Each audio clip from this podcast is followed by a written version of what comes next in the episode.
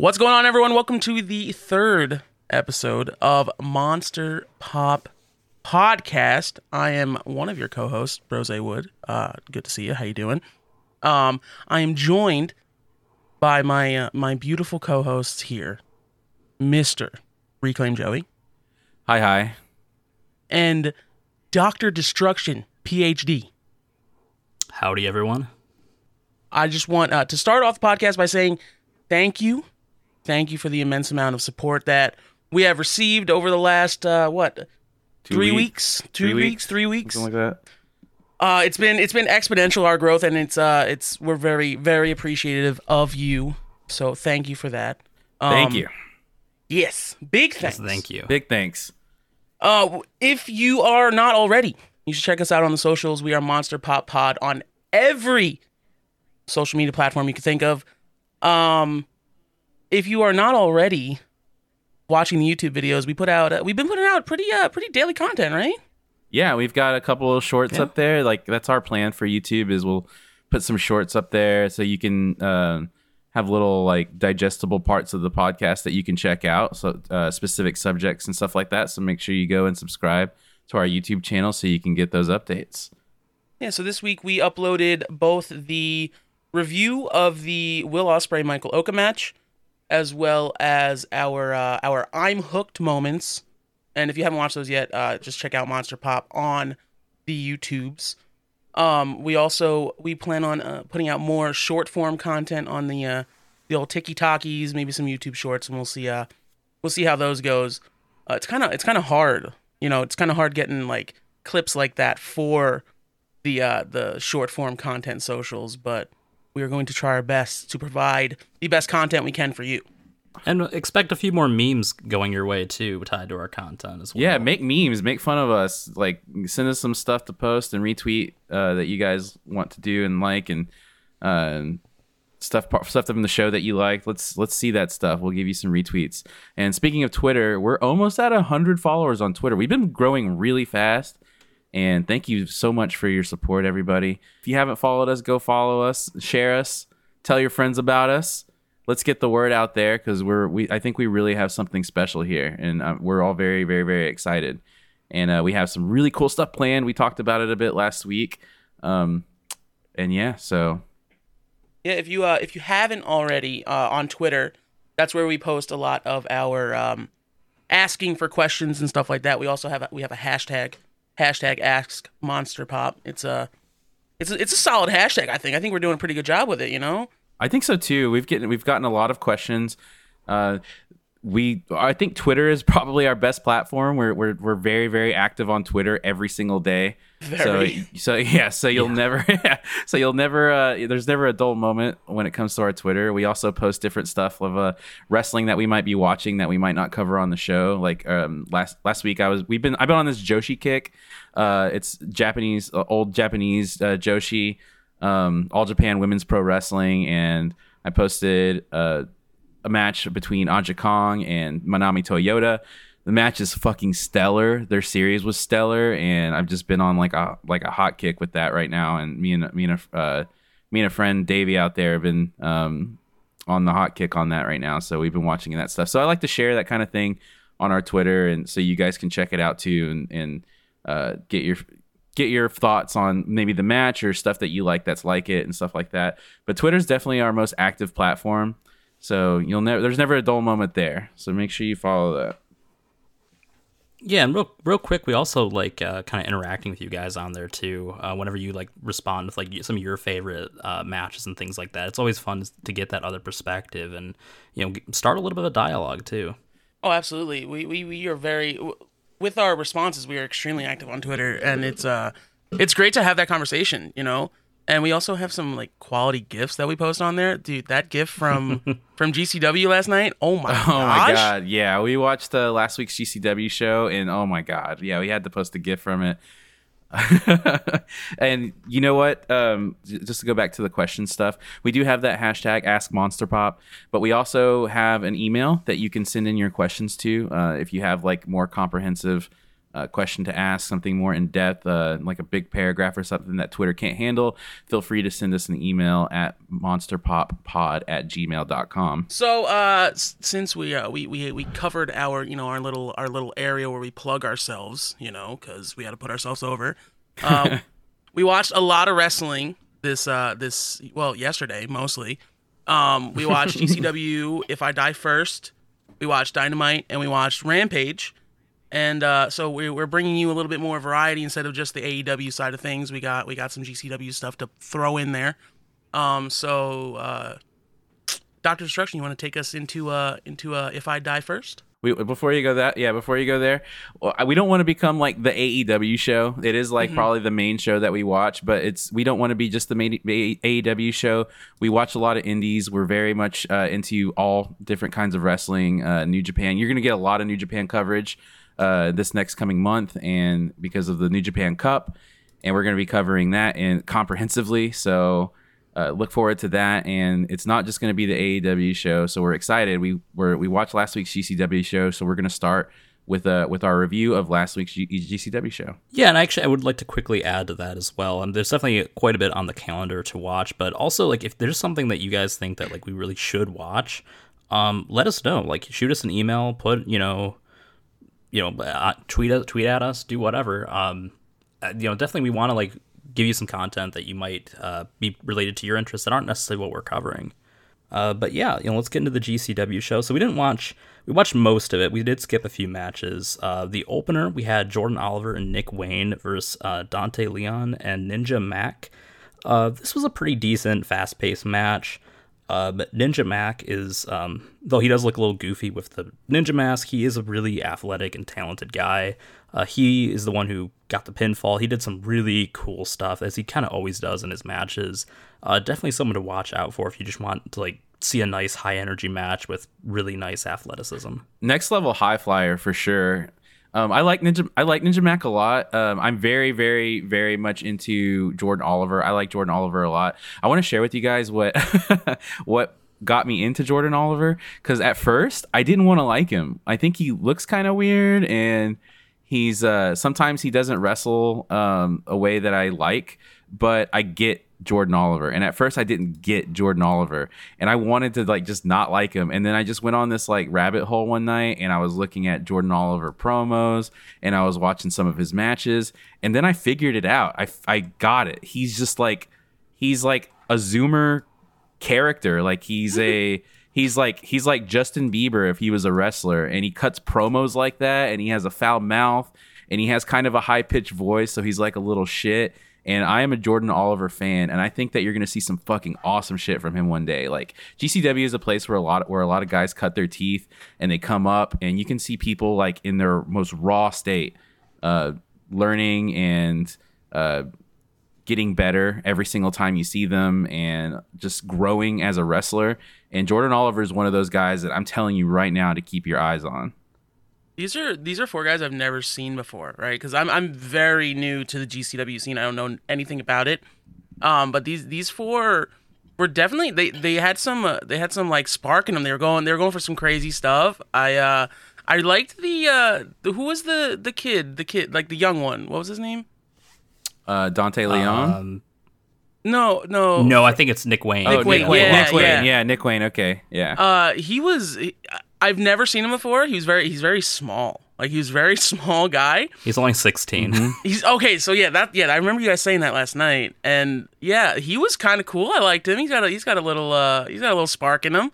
Um, yeah, these were this was definitely a match that I thought was, I I didn't know what to expect going into it because you know it was my first time watching, and it was uh it was a it was cool. It was it was like a it was like a like a car wreck just watching it. You know, It was, not in a bad way, in the best possible way, obviously. GCW has the best cluster fucks. Like they're not necessarily great wrestling matches sometimes in these like multi-man matches, but there they, there's definitely something to see in every single one of them pretty much. Oh yeah. Um, I would like to point out something about Nick Wayne, and this is uh, something I've talked to Koss about before, but or to EOD bef- about before, but like Nick Wayne is very skinny, he's small, but a lot of guys that are coming up, like I said, like they're they're learning, they're growing as wrestlers and stuff like that. They're they're working on their bodies. They're they're working out and they're trying to get bigger. And over time, you'll see that. But right now, they're gonna look like skinny dudes. Like I, Will Ospreay, we talked about Will Ospreay and how fucking awesome he is, and he looks great now. But man, he posted a picture a couple weeks ago on Twitter Oh God, of yeah. like when he first started. He said, "I didn't have a gym membership, but I was wanting to learn." Blah blah blah. And like he was, he looked exactly like Nick Wayne, like a really skinny dude, maybe skinnier. He might have been skinnier than yeah, Nick he Wayne. looked, he looked really yeah, he looked kind of dorky and like. But people got to grow. You got to come into your own and like learn about yourself and um, come into your own. And that's what you see in GCW. You see a lot of these skinny guys that may or may not fill out one day, but uh, Will Ospreay is a good example of somebody that you should you shouldn't like you shouldn't look discount people just because of like their size or something like that. Not you, but you in general. Yeah. No, no, no. I get it. I get it. Yeah. Because I remember watching like early, early Will Ospreay. I'm like, this kid's this kid's small, but like he's he's doing crazy stuff. So Mm-hmm. now he's the best in the world. he really is. Yes, that was that, and I mean, I kind of want to touch a little bit on kind of what you're talking with Jordan Oliver and the character thing, but I think it kind of ties into like this sort of consistent theme with GCW, and we'll kind of touch on it um, in some of these other matches. But uh, I will say that that particular character that he had is kind of eroded away uh, since he kind of turned babyface, and like I think one of the things that GCW does really need to work on, and we'll talk about this with a couple. Of the We can talk about that now. I have I have a lot to say about that. I know exactly Yeah, where you're going. but I mean, it ties like directly into one of the ones later too. gotcha. But um, yeah, like it's just that they, I don't know what it is, but like they're a lot of these guys don't really commit to the character that well, or like outside of like someone like Nick Gage who just, I mean, just has sort of this organic character going for him. But some of them they just they're afraid to like really like dig in their heels with it. Um, and I mean, I guess I can kind of bury the plot a bit with it with like Gringo Loco a little bit. Is that he, um, like works the whole match as a heel when we talk about that match, but like at the end is just like shaking hands, like cracking open a beer with his opponent. And Yeah. it's just like you don't always need to be like friendly competition. I agree with that hundred percent. I think that they just need somebody to really put everything together. I think GCW is a j- diamond in the rough. It's the cool promotion to like right now. It really is. They're probably the they're probably the, the third most relevant company in in America right now, and they've got a lot of rough edges, and I think they're fantastic. And I don't I wouldn't say that they need to change like in a way that doesn't make them GCW, but they need to they need somewhere to, to really like put it together. Like I I would love to see them bring in a guy like Gabe Sapolsky who just got who just got released by WWE, who's probably one of the best bookers of all time. Very underrated dude. Like he could come in and like help guys like like get into their characters and realize their characters and uh, help them with their storylines and their booking to have things make sense and be consistent. Like they need somebody to like help them put everything together. And I think they're headed that way, but they're not there yet. But that doesn't mean that the shows aren't enjoyable either. They're they're great matches, but Yeah. you know, I think that's that is just probably GCW's biggest problem right now. Yeah, so then we skipped the next couple matches and we got back to uh, Speedball Mike Bailey versus Jimmy Lloyd. Um, now this match was definitely really fun. Uh, Jimmy Lloyd's a little. I think it's mostly just that he kind of looks a little awkward uh, when he does things, so he just kind of it is you know a little amusing seeing him do certain moves. But uh, Mike Bailey is a definitely a really good high flyer, and I think you know the that's nowhere is that better highlighted than uh, close to the finish where he goes on the top rope um, as Jimmy Lloyd is diving from the ring, doesn't lose like a bit of balance, and then does a moonsault from the top rope onto the outside, uh, destroying some chairs and stuff like that. It was awesome. Uh, and then he wins with a sp- uh, spinning kick to Jimmy's head, and then um, I think what is a shooting uh, star press again uh, on his back and wins. Uh, this was a really fun match, though. I think Speedball Mike Bailey is somebody to watch this year. I think he's about to ha- he's he's on the verge of his big breakout like a breakout year. He's to people are to be talking about him like crazy this year. I already I woke up this morning and people were raving about a match uh, that he had with ACH who's also amazing um in a company. I can't remember the name of the company, so forgive me, but um I can't wait to watch that match cuz he was amazing in this match. He fucking blew me away. And uh I've I've I've heard of Mike Bailey for a long time, but I've never like sat down to watch a match of his. So it was really cool to watch him, and uh, and his reputation fits exactly what I saw. Like it didn't, I didn't, I wasn't let down by at all. He's very good, and he's somebody to watch for sure. I've I okay, so uh I didn't watch the match. I was I was not around when we were watching the match. I was making some eggs. But, you know, one thing I do know is that Mike Bailey's the homie for liking our tweet. Thanks, man. We appreciate you. Thanks, Mike. I think is he the first wrestler that's liked our tweet? That's I think so. That's cool. Hey, Yeah. yo, Mike. You will always remember our first. Yo, Mike, if you want to come on the show, man, uh, we'd love to interview you, dude. Yeah, for sure. Uh, we like Um, your yeah, work. so that was yeah, that was really good, and this was an impressive showcase of particularly Mike Bailey's abilities. Um, I definitely want to see more of this guy in the future. Uh, and then next up, we had Psycho Clown versus Gringo Loco in a Falls Count Anywhere. this um, ma- this match fucking ruled. Yeah, I don't think I've seen too many like luchador style Falls Count Anywhere matches, and we should see more of them. this was good. Yeah, this was really awesome. I think like Gringo Loco is like an unsung guy in the business and he's so he's he's really good.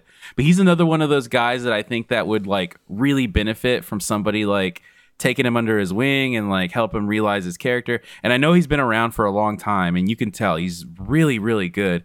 But um yeah, this this match ruled. There's not much to say. It was bloody. It was violent. It had good wrestling. It had good psychology. It had crazy high spots. This is everything you would want in a wrestling match, straight up, and it was awesome. Uh, I was gonna say the probably coolest high spot was when uh, Gringo Loco does a um, uh. He has uh, some move off of the top of a goalpost that happened to be in the uh, Yeah, yeah, that was so venue. Cool. So that that was a was really cool. off Yeah. the top. Yeah. that Yeah. that this venue. It's in Dallas. I've been there before, and it's like a crazy like it's like a soccer. It's like a soccer, not arena, but like a soccer indoor soccer place. And um, yeah, dude, that that shit is high as fuck. Like it's really high. so and that's it's crazy that he jumped from there. Like it didn't even do it justice. I wasn't there for this show, but it didn't uh I, I know for a fact that the camera didn't do it justice because I've been there and that shit is high up there. This was my first time seeing uh, Gringo Loco, and not my first time seeing Psycho Clown. I've seen him like on like AAA and stuff. Um, but I I did not uh, anticipate how good he is. Like he's really good, and I think that like they they're sending him out to what are they sending him to AAA this? Yeah, yeah. I think it- yeah, he's going to triple. A. Yeah, he's going down to triple A. I think seeing him in like larger promotions could be could be uh he, might, he might have a we, we we saw that he was a little bit older but he might have a might have a future and just like kind of blow up a little bit cuz dude he has a star factor that there's a reason that we posted that gif of him smiling with the crimson mask and the light tubes he has a star factor and I think he could be really really popular Like he he had like this like Mick Foley esque like aura as when we were watching him, and I think that it's like if Mick Foley was like updated a little bit and knew lucha. yeah Well, it's like an old school Mick, Like an old school Mick when he was Foley, more of a heel. Yeah, Yeah, Little- little it's Cactus Jack Yeah. Cactus Jack, straight Yeah. up, straight up, Cactus Jack style. Maybe not in the promos. I haven't seen too many El Gringo Loco promos, but I think I'm gonna look some up. But um, yeah, He- there was a couple promos. I think he even did one on this show, but like the audio quality was just i- we, we weren't gonna either hear anything or it was just gonna be really bad. Yeah. So we'll have to find some better videos out there for promos. He's an excellent babyface. We've seen him as a babyface. He's an excellent heel. Uh, one problem here was since it's GCW, he was super babyface last time I saw him, which was like a week ago or two weeks ago, and then all of a sudden he's like full on heel, like talking shit to the crowd, like all Tearing stuff, off the mask. tearing off the mask. And I get like maybe like there's that old school thing where it's like, hey, somebody's got to be be the heel, somebody's got to be the babyface but I don't I don't like that inconsistency. I would like to see if they want him to be heel, he should be heel because he's good at it. If they want him to be babyface, he should be babyface, and they he should and he and he should he, he he's good at it. He's good at both. So I would like to see um, some consistency there with the way he's booked at GCW, and I'd like to see him in more prominent spots too. Yeah, and like Psycho Clown's already been a little bit more um, prominently featured if you follow uh, more like the AAA and uh, Lucha side of things, and he also was the one who picked up the win here. Um, I guess if you know the wins and losses matter. I'm not necessarily sure how much they do in GCW, to be fair, but I don't know. All I know is they hug each other and kiss each other and all sorts of shit at the end of the match, and I hate that. I mean, like it's cool to do. Like you have mutual respect for each other. Like as a wrestler, you do it every once in a while, but I hate how often that kind of thing happens on the indies. Like not everybody has to be friends. You know what I mean? And it's pro wrestling. The idea is you're supposed to be conveying a fight.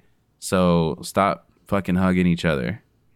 So yeah, could you imagine like if like the the most popular blood feud of all time that just like ends with people like hugging and shaking hands beers? and holding. Yeah. Yeah. To be fair, Hogan have- versus Macho Man over Miss Elizabeth. They just hug and make up. Right. Love you, brother. they just fucking three way with Elizabeth. Oh my god. Yeah. Okay. Anyways. Next match. So the next match we watched was uh, Laredo Kid versus Blake Christian. Oh, Uh, this was also very good. Uh, Laredo Kid um, is also like a kind of a. Uh, how long's he been around? But he's he's very good. He's already kind of recognized for that skill. Blake Christian was a guy who was in NXT for a bit. Um, I can't remember his name in there off the top of my head, but uh, we saw him for the first time, I think, in the uh, Hammerstein Ballroom show, and we were really impressed with his match with Lio Rush, and we were really impressed with him here again. Uh, these two did a incredible match. Um, lot again, very intense throughout the entire thing. Lots of cool high spots. Really good match. oh, it was it was so good. It was so good. I was I I had just gotten back and I had finally you know eaten. I was getting my getting my uh my my wind back right and dude coming in to watch that match was incredible. Um, I I've never seen Blake Christian before. I've seen Laredo Kid. I don't know where I've seen him. He just looked really really familiar. He's Um, been he was on he was on uh wasn't he on All In? Was he on? He was, not was- on. He, Wait, he no, was no. They, they've brought him in a couple. he was he was in he was in all he was in AEW at, in the early days. that's probably where I saw him. Um, but but seeing this this uh Blake Christian kid, wow, wow, wow, wow. He uh he was he's really good. He's really clean. He's really he does a lot of really cool high spots. His finisher was nuts. And yeah, dude, this was an amazing match. It was so good, so good. Yeah, there was one crazy part that we had to fucking rewind like five times Yeah, when Oh, was it like the? It was- was, it like a hurricane rod. it or was something it was a like, belly to no it was a belly to back it was a belly to Oh, back yeah. moonsault and Yeah. but but yeah they were like like they were they were in like a position for like a german suplex on the top fucking rope and they did a Hmm. moonsault together and then Laredo Kid landed on top of Blake Christian, like crushing him, and it looked. And he was all It folded up. looked, yeah, and his, he didn't get his feet out, and I, it's fine. That's kind of the sloppiness that I love in wrestling. He didn't get his feet out; they were kind of under him, and he just looked. He just folded up like an accordion, like forward, and it was fucking brutal, and it was so cool. And uh, yeah, we love that shit. And his his finish, it was just like it was like a different take on the double arm DDT, and it just looked way more devastating and looked just so good. It was the match was awesome. Thumbs up, thumbs up, thumbs up. So far, this show was just really, really good. From what we watched. From, from what we watched, yeah. I mean, I can't really comment on the matches we did not watch. Uh, and then that takes us to the main event of uh, Dr. Wagner Jr. versus Joey Janela. Um, I hadn't personally seen Dr. Wagner before. I know he's um, kind of like a legend in like the lucha scene. He's 56 years old. Um, honestly, did not work like a 56 year old man. Worked, you know, very well. Very good guy. And I definitely, you know, knowing that he's this old, definitely want to go back and watch some of those older tapes. Um, Joey Janela was great. Had like an awesome crimson mask for like most of the match. Uh, they did all kinds of stuff, unprotected chair shots, crazy moves to the outside. Um, early on, Joey Janela did this dive that Wagner just didn't catch him, and he just goes flying through the front row. Um, no one, the, you know, the crowd had cleared, but Yeah. Yeah, this was really good. Um, just kind of like a classic match. It was a little slow at first when they kind of just spent like the first like ten minutes just flipping each other off, but once they actually got into the the moves, it was really it was a really good match. I I, I loved um, how methodical and slow the match was at the beginning. Dr. Wagner Jr. is incredible. And I'll be honest with you, as a student of the game, I have never really watched a Dr. Wagner Jr. match. I've watched lots of lucha, but I've never seen Dr. Wagner Jr. I've always known he existed. He's just like a blind spot for me. And he was incredible, just incredible. And I was just like realizing like uh, just how smart and how good of a wrestler he is. And I was just realizing like, man, like this guy is so good. And he's been around since like the 80s, like the late 80s. And I've never seen one of his matches, and it just kind of made me realize how much great wrestling is there is out there that I'm just never ever going to see just because I just don't know it exists, you know. And uh, hundred percent. but he's awesome. I mean, I also I'm definitely gonna go back and watch some of his stuff, and uh, he's um they worked super super slow at the very beginning. Uh, they took their time. They like you said, they gave each other middle fingers. They worked the crowd.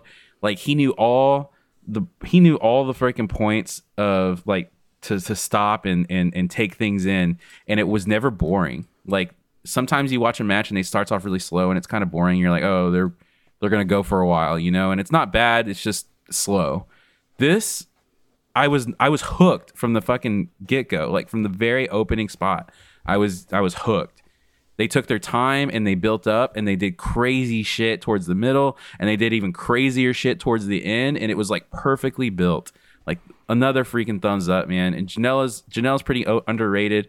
You can tell he's like trying to like he's working out. He's he's he's getting in great shape. He looks great. Like looks like a cross between Chris Jericho and Shawn Michaels. And um, you can tell they trust him a lot to put him in matches with uh with a guy like Dr. Wagner Jr. And they fucking killed it. They were awesome. This match, yeah, this match was uh, insane. Um, I didn't know what to expect going into it because I've never really, I, I've seen a few Joey Janela matches. I was never impressed, but it was it was early on. Um, so so going into it, I wasn't I wasn't too sure what to expect. The build was really really good. Um, the they they had the crowd just in the palm of their hands. It was incredible. Um, and then the high spots, dude. The the the dive to the outside, on just into the chairs, breaking the chairs. Um, the the different they, they decided to you know go go full construction mode on some doors and and the the building the the chairs with the cha- with the with the um what was it the legs sticking up Yeah. and them ju- and and Joey just crashing through them. yeah. Oh, that was that was really cool. It was a really cool visual, and there was just a lot of storytelling in the beginning, and just it was it was really good. It was a, And- it was a great match. It was violent. The blood. Mm-hmm. Oh my god, I love blood in wrestling. Love it. And there was Yeah, so really much blood. Janela was literally like wearing just a red mask, and there was like Mm-hmm. crazy parts where like, and he knew he's really good. And this is where I wish GCW's production was a little bit better, because in like a in in a bigger company, you would zoom into some of these moments like into their face, Mm-hmm. right? And um, you would get shots of like really close up shots. That's the moneymaker, right? The your face sells tickets in pro wrestling, and there were parts where he was so soaked in blood on his face and he just had this like nuts like look on his face and he made his eyes really big and it was just red and you just saw the whites of his eyes and it looked just fucking crazy It looked so Yeah. good. If we had a zoom in on that, oh my god it would have been iconic it would. straight up iconic and man there was that awesome uh, dive he did to the outside and dr wagner jr just freaking like walked away and like Yeah, just swatted him away. And Janela went straight into the freaking chairs into the crowd and just Mm-hmm. crashed hard. And it was so badass. Like you never see shit like that because like most companies they have like a barricade or something like that to stop them GCW uh, and their especially in their smaller uh, shows they have no barricade. And so J- Janela went straight out into the chairs. And I can confirm that shit is insane whenever it happens to you in front of you. I have some crazy videos from the last show I went to and uh, GCW show I went to in Dallas. It was I do have a question about that. For sure. Um, did they have you to sign any disclosure or anything that like, hey, you know, you know, You know what's funny? Fuck no, they didn't. they didn't care. And like, and like, um, and that's whatever. You know, it's a very punk rock scene. Like it's it's very it's a very punk rock kind of show. And um, light tubes. It doesn't even fucking matter. There was a shit ton of light tubes at the show I went to. Oh, I'm sure. And there was blood everywhere, and like people's seats getting fucked up. I remember Shlak bleeding all over the chair, the person's uh, chair in front of us, like all his blood like pulled into the chair. It was crazy, and uh, Davey was like losing his lunch, and like, but it was crazy. But uh, at the very end of the show, they had a they had an ultra violent championship match. and um, they started off immediately. It was so shocking that like they just they they went they went crazy. They shot they they started immediately and they fucking he swung a light tube and the glass hit the guy and it broke and glass went straight into my face. Like they did not care. But did but, but to their credit, Brett Lauderdale did come out to um to like make sure everybody was okay. He was like trying to like hold the crowd back. I was like, why even bother? But it's to his credit, he did that shit and he was out there in the trenches like uh trying to make sure everybody was all right and stuff like that. Uh, those those matches they do not give a fuck. So if you go to a GCW show and you sit front row, you have to just expect what's going to happen. It, your shit's going to get your stuff's going to get fucked up. My t-shirt went flying across the freaking uh, room and then somebody was like, "Whose shirt is this?" I was like, "Yo, it's mine." And he had to bring me my shirt over here. So luckily I got my shirts back. but um yeah, you can expect your chair to get fucked up. You might have to stand up a little bit during some matches, but you'll be so pumped up. Like the, the, there's so much energy at those shows. Like I said, it's like a very punk rock atmosphere. There's so much energy. You're fucking yelling your head off. You're a very active fan, and uh, it's it's a lot of fun to go to those shows. But no, no, yeah. they didn't make a sign of release.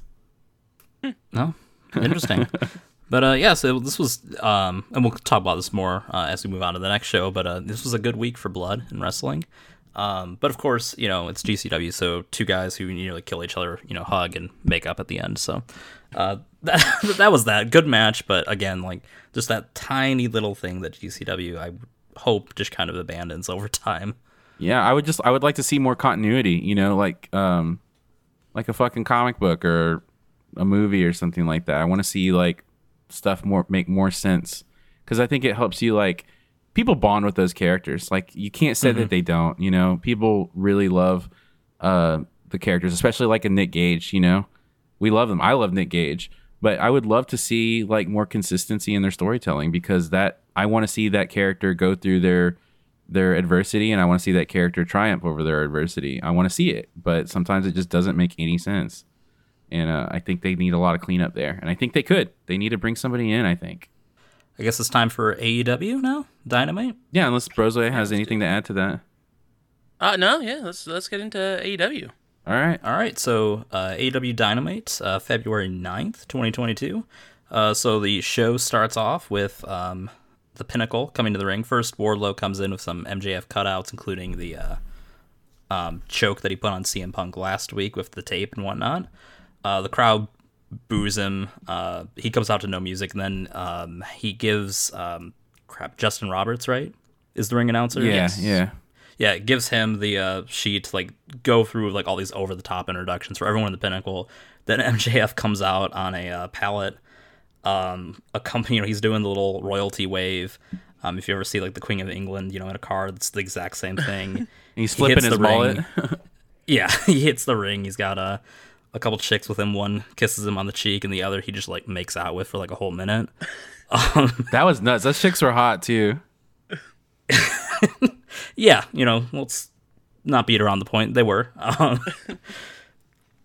uh, and yeah, so then you know they kind of go in. He, um, I, I kind of thought about this as he was cutting his promo about how you know how great he is. He runs down everyone in the company, or not everyone. He runs out down all the top guys, and says that he's better than him. And it's, you know, we talked a little bit about this last week with Dan Lambert as like the heel who kind of makes good points. And it's sort of this common trope. MJF, it's not necessarily that he doesn't make any good points, but he's the heel that gaslights. he stretches the truth, he lies a bit. You know, like he has obviously lost matches and he's lost matches clean, but he always says he's undefeated all this stuff and i think it really like just helps build this character as just like this really detestable heel. He makes he makes up excuses in a good way and like it it it works. Like you know they threw out the first match last week and he pinned him again so then he runs with the like i beat cm punk twice in one night yeah. in chicago. He, he he has to reiterate that it was twice you know? He has to he has to make that point make sure it's known that he beat cm punk twice in chicago which was great heel work. The crowd ate it up. They were pissed. They were booing. They were screaming, "Shut the fuck up!" It was it was so good. um, MJF is just is just so solid, and and it's it, I never gave him enough credit until I started watching again. That ha- about how like really really good he is. because like I always knew it. You know, I always knew he was good when I first started like seeing him. You know, AEW All Out stuff like like you know two years ago around there, and just seeing how much he's uh he's just like how how much better he's gotten now is really cool to see. Um but yeah, this was this his promo was great and uh I think uh uh Punk comes out, right? Yeah. Yeah, but another quick highlight before Punk comes out is he says he wants to thank the guy who helped him win. And obviously, you know, the crowd's chanting Wardlow. Wardlow's kind of like, you know, stepping up. Like, clearly, you know, he's no longer that comfortable with this group. He's like, all right, you know, I'll, you know, I'll accept my, you know, good graces and whatnot. And then MJF's like, Shawn Spears, because he helped warm me up for this match. Uh, they both just, you know, muck it up and whatnot. And then CM Punk comes out, of course. Uh, calls him out, says that, you know, he wants a rematch against the guy who beat him in Chicago, Wardlow. Uh, and then he also comes out with Darby and Sting, and this, of course, leads to later on where MJF says that you know if you want your rematch, you need to beat FTR, but not with Darby or Sting. So we have a mystery opponent for later in the night. Um, I like this whole thing. Like like you were saying, MJF was uh, was fantastic. I think that it was very much like uh, teetering on like a WWE style like opening promo with uh, with the silly stuff on the on the the the screens and stuff like that. I'm not really I don't really like a lot of that stuff, but MJF is phenomenal, so he kind of carried this this segment. Um, I do like the stuff that they're doing with Wardlow with him, you know, being very unsure, being uncomfortable. You see him just he's doing a really good job with his facial expressions, like fantastic. He's conveying a story without saying a fucking word. You know he's getting upset. You know he's getting fed up with with MJF's bullshit, and that's gonna sh- that shit's gonna hit the fan uh, in the story, and it's gonna be really awesome. I'm excited to see that. For sure, and it's really nuanced too, right? And I think that's a kind of the thing that would separate this from like a traditional WWE segment, right? Is when he, you know, helped MJF in Chicago last week, that would cement that like, yeah, this guy's maybe he's not always going to be a heel, but he's going to be a heel for the the foreseeable future for a long time. Whereas here, it's a lot more nuanced, and the crowd like clearly is behind him and buys into that. And I think that's just something that like is definitely lost with the other promotion.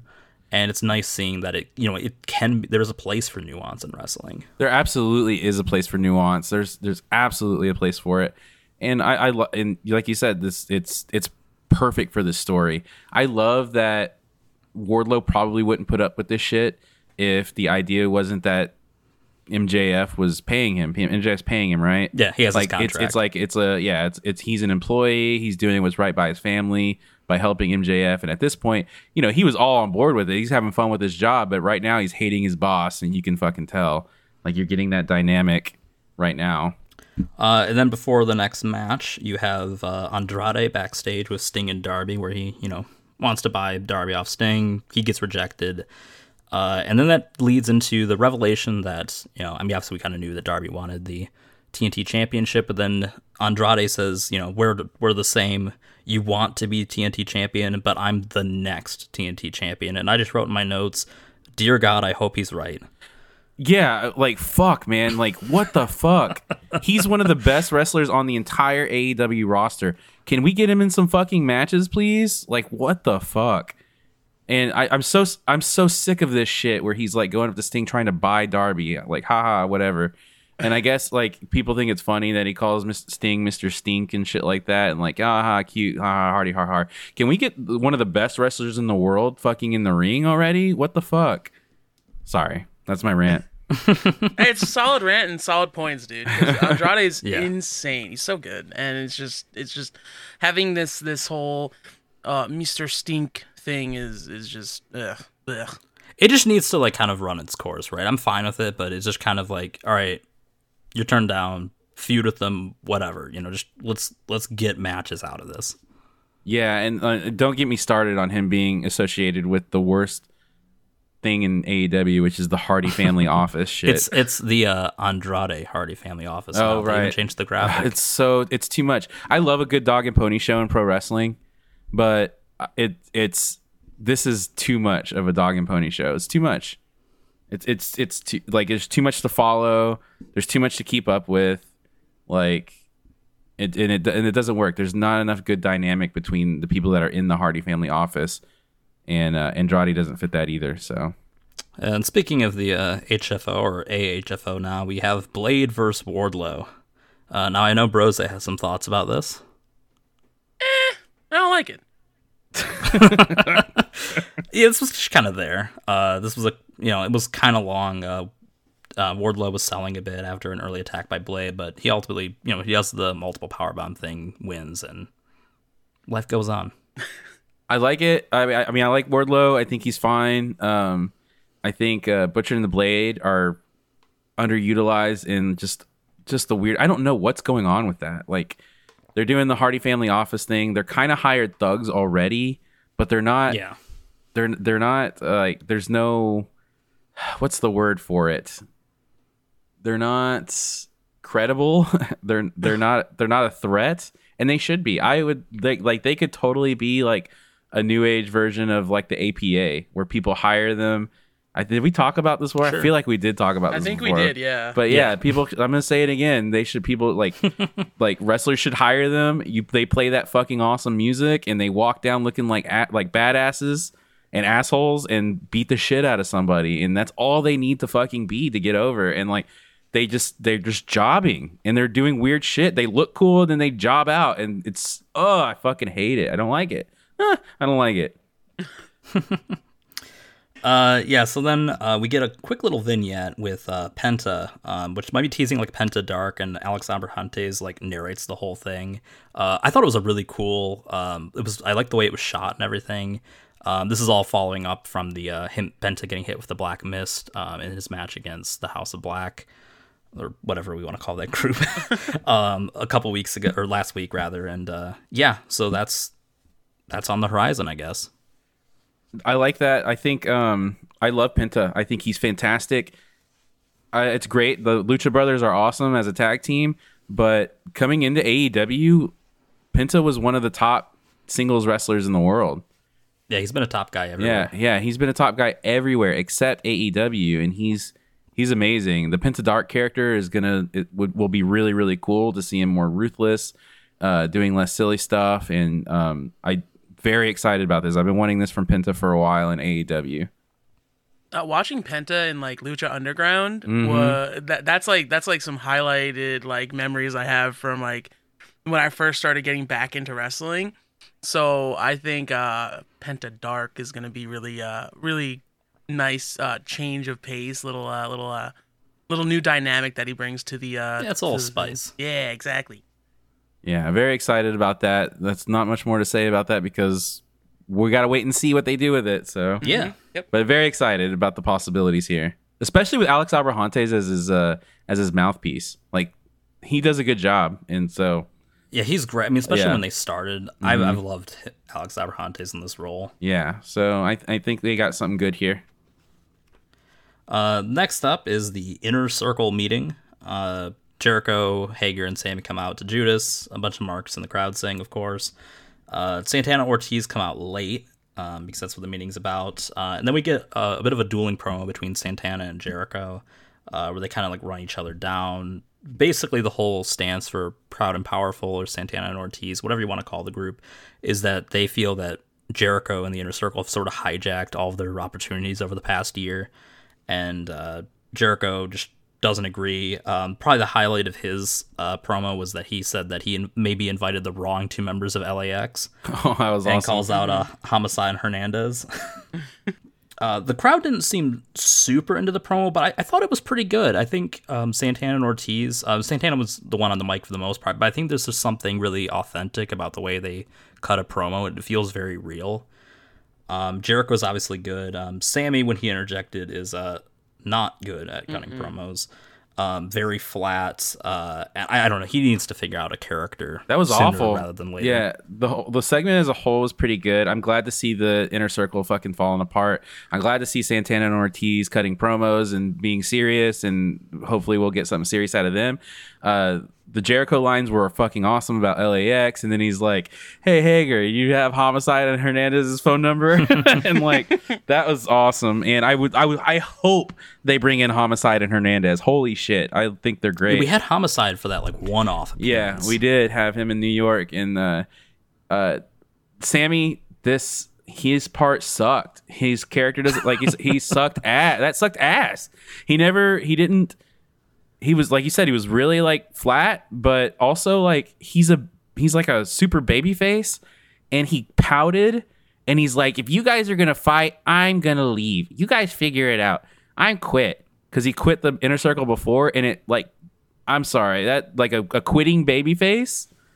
Fuck that. That Yeah, it's just a sucked. baby face that runs from adversity at every corner. It's, Yeah. yeah, it's not good. yeah hiding from his fucking problems. That sucked sucked ass so I think Jericho was really good here, but yeah, definitely Sammy kind of put like a sour note in there. Just like, eh, it was, it was, it was, it wasn't good. Just wasn't good. Um, I think Santana is is really like underrated on the mic. Like he, I felt like he was Yeah. like he was real about the shit he was saying, and uh, yeah, it was it was it was, it was solid from from Santana and Jericho, and you know Sammy was there.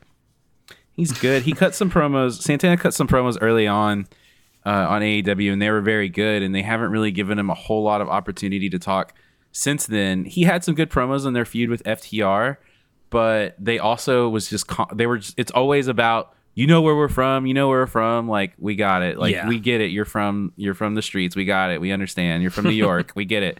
And it's his promos are always very much like about the same thing, but he he he did have something real to talk about. There might be some real frustration here uh, between Jericho and and and uh and Santana and Ortiz. Like there might be some like they might be frustrated that they're not being used well or something like that. And um, they do kind of focus on Jericho's feuds and stuff, and he's probably having fun. But you know, I, I would I, I think I think putting a focus on b- making them strong that's going to be good. I think this will tie into what we're talking about here in a few in a minute or so, but they're probably going to be building more tag teams uh, pretty strong, not just for the titles, but I think they're probably going to be bringing a special tag team in really soon. Uh, two special tag teams in really soon. So I think their tag team division has a really big opportunity to be very, very strong very, very soon if it wasn't strong already. For sure. And uh, this all leads to um, we're getting Santana and Ortiz versus Jericho and Hager next week. So it looks like the inner circle is probably nearing its end. And I was kind of left thinking like Hager is probably fucked if this group ends, right? Well, he's gonna have a he's gonna have a match, so But after this match, like I don't think he's really got anything going for him. he doesn't. But I do think that he has potential if he's put in the right position, and he can. I think he could pull something off, but we'll see. We will see. I don't. I'm. I don't have high hopes, but I do think that he could if he wanted to. Fair enough. Then we ha- cut to another uh, backstage segment with the Bucks and Roppongi Vice, and of course, Switchblade Jay White walks through the forbidden door and helps them beat up uh, Roppongi Vice.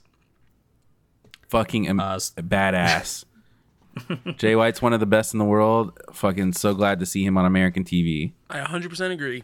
I was gonna say real quick. Um, so like this was like sort of a last minute addition to the show, from what we understand, because of like a slight gaff in how he defined the forbidden door. And he's like, "Oh, I need an actual forbidden door guy." He's like announced one, and I just have to say, like, the fact that Tony Khan's willing to do that, like, correct that mistake, basically, just speaks like really volumes for like the his interest in putting on a good product and like living up to fans' expectations and whatnot. And it's really refreshing with the way that like a lot of other companies treat their fans. You feel respected as a fan.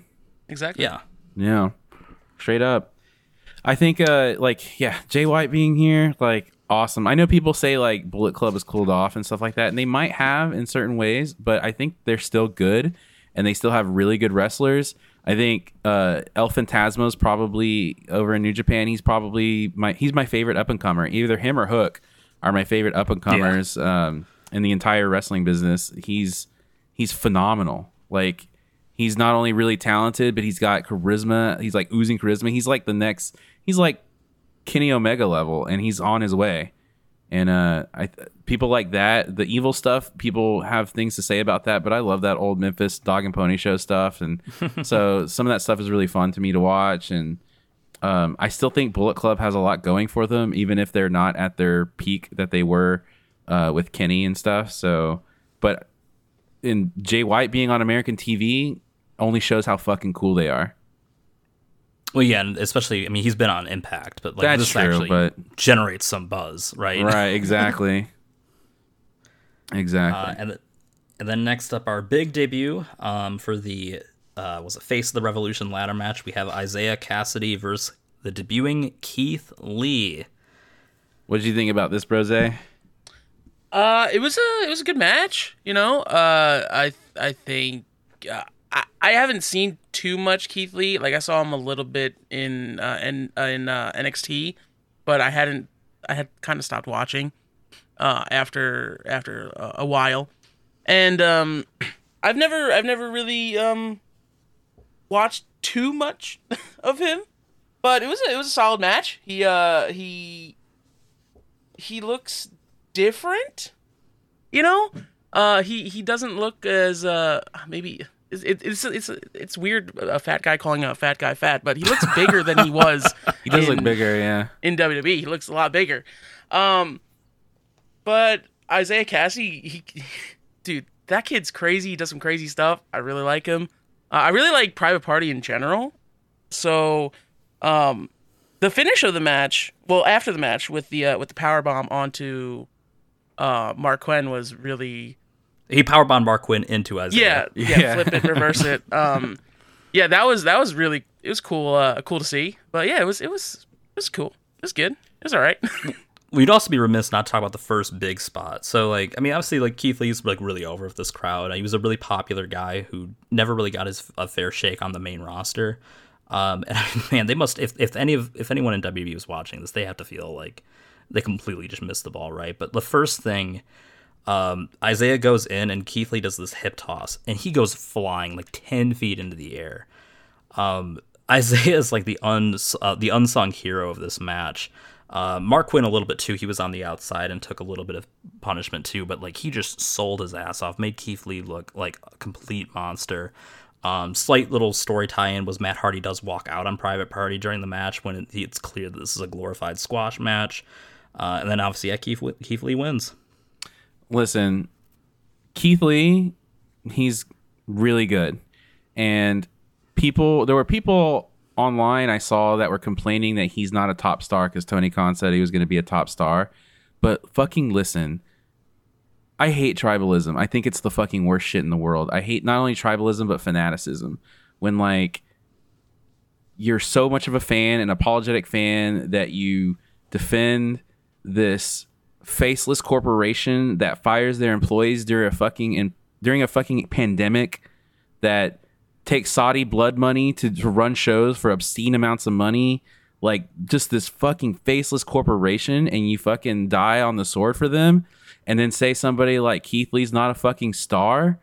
And listen when the booker thinks that this guy's a fucking star brings in the star and then fucking presents him like a star and then he and then Keith Lee takes the ball and runs with it. Guess what? This motherfucker is a big star, and he was. He came off like a big star. People were really into it. The way he threw Isaiah. Isaiah was awesome in this match, and they have something really great here with Keith Lee, and hopefully, and just it's it's it's insane that they wanted him to be Mister Mister Bearcat and wear a gladiator uniform in fucking WWE. What the fuck? Like, holy shit! How do you fuck that up? Do you see what this guy can do?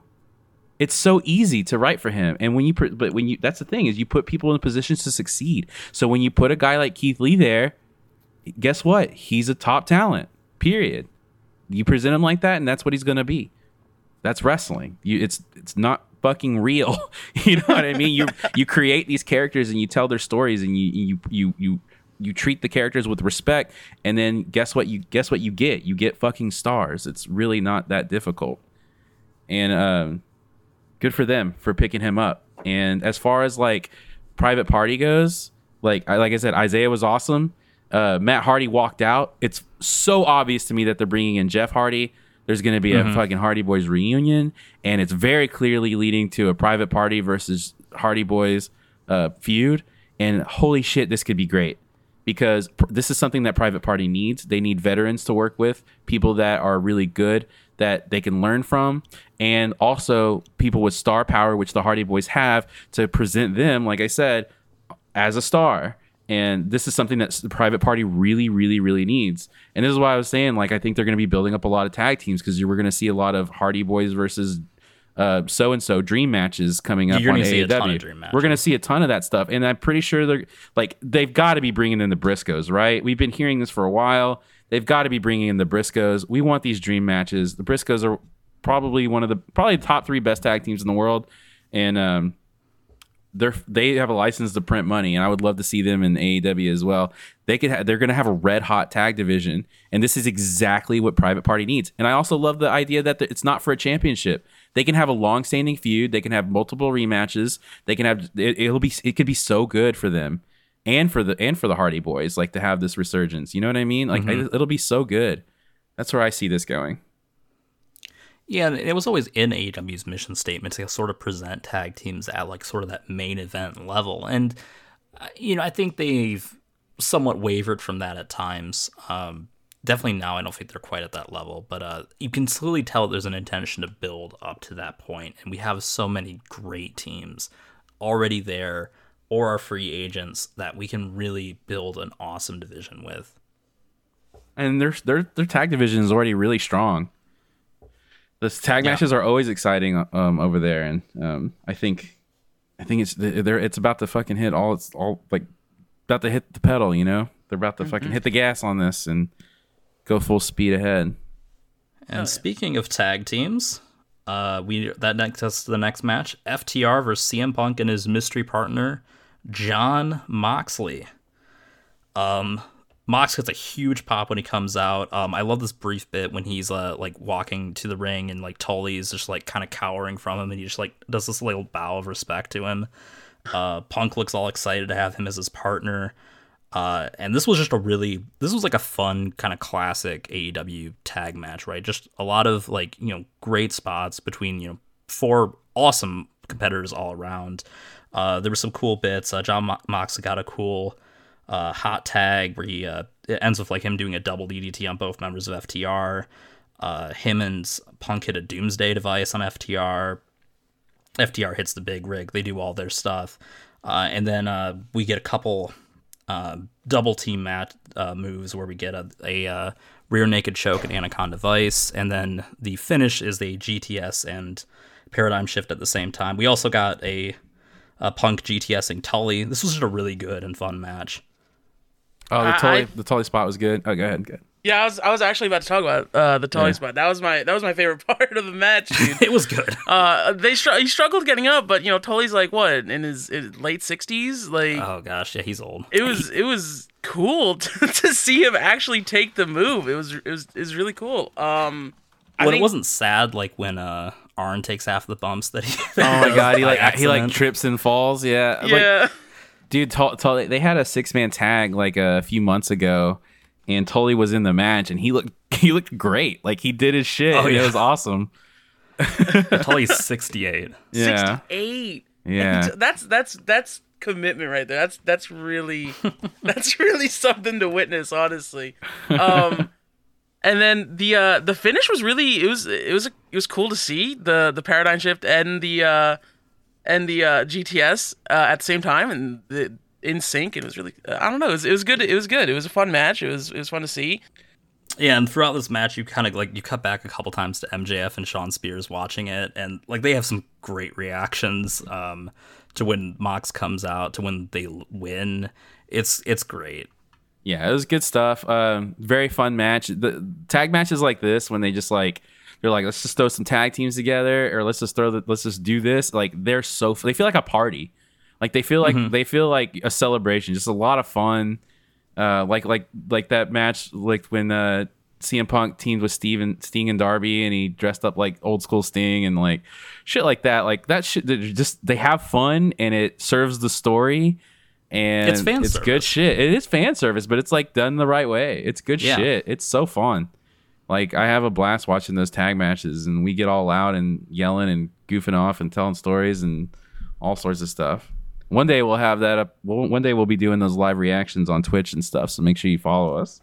Yeah, that'll be fun. Oh yeah, you're gonna have a lot of fun watching that. All right, I think that's about covers it for that match. Again, really good. Uh, definitely just a fun little party. But uh, next up, we have the TBS Championship match: Jade Cargill versus the uh, debuting AQA. Um, she was, I guess, in NXT. She's trained by Booker T. I don't remember her in NXT. The only thing I know, because people kept pointing this out, was that she pinned Toni Storm at one point. So clearly, must have saw something in her briefly uh, in NXT, and she was she was pretty good in this match. I think she cut a pretty good promo at the start of it. Showed you know kind of I thought she was good. passion yeah. and hunger. They signed her. Uh, they signed her out of this match. Yeah, yeah, they did sign Yeah, her. they sure did. That's awesome. Good for her. I thought she was fun. I thought she was good.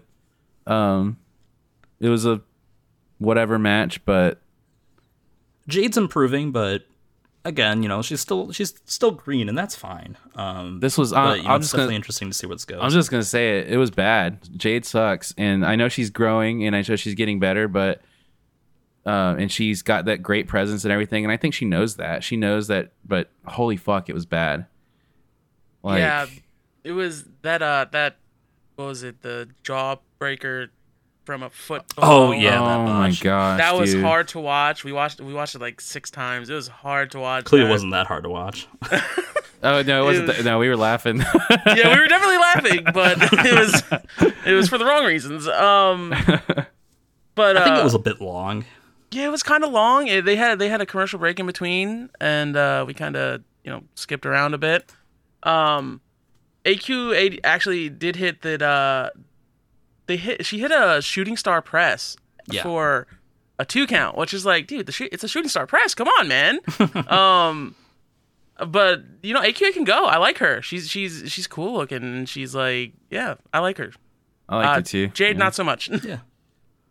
I think Jade's got Yeah, I a lot of think she potential. potential. She's got potential, and she's very early in her career. They kind of threw her into it, and uh, I guess from what I understand, she was like one of those like she liked wrestling, but she's never been in wrestling, and she's coming from, uh, I guess uh, from modeling and all sorts of stuff, Mm-hmm. and that's how she got famous. And she did her WWE tryout, and you know things didn't go well there so people saw something in her and now she's here at AEW and I guess she's been training with at Cody's school and stuff and she'll get I think she'll get there but I'm just being honest she's her matches are fucking shitty they're bad and uh she wrestles like a giraffe on ice and uh I I want to I want to see her get better cuz I I like Jade I think she's got great she does great character work she does great promos I want to see her put everything together Yeah, uh, and then the next segment, we actually had two women's matches this week.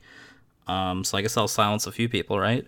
Um, and this was uh, Serena Deeb versus uh, Katie Arquette, uh, clearly an enhancement talent. Uh, Serena cuts a promo real quick saying that she's going to be doing these uh, Professor's five minute rookie challenges.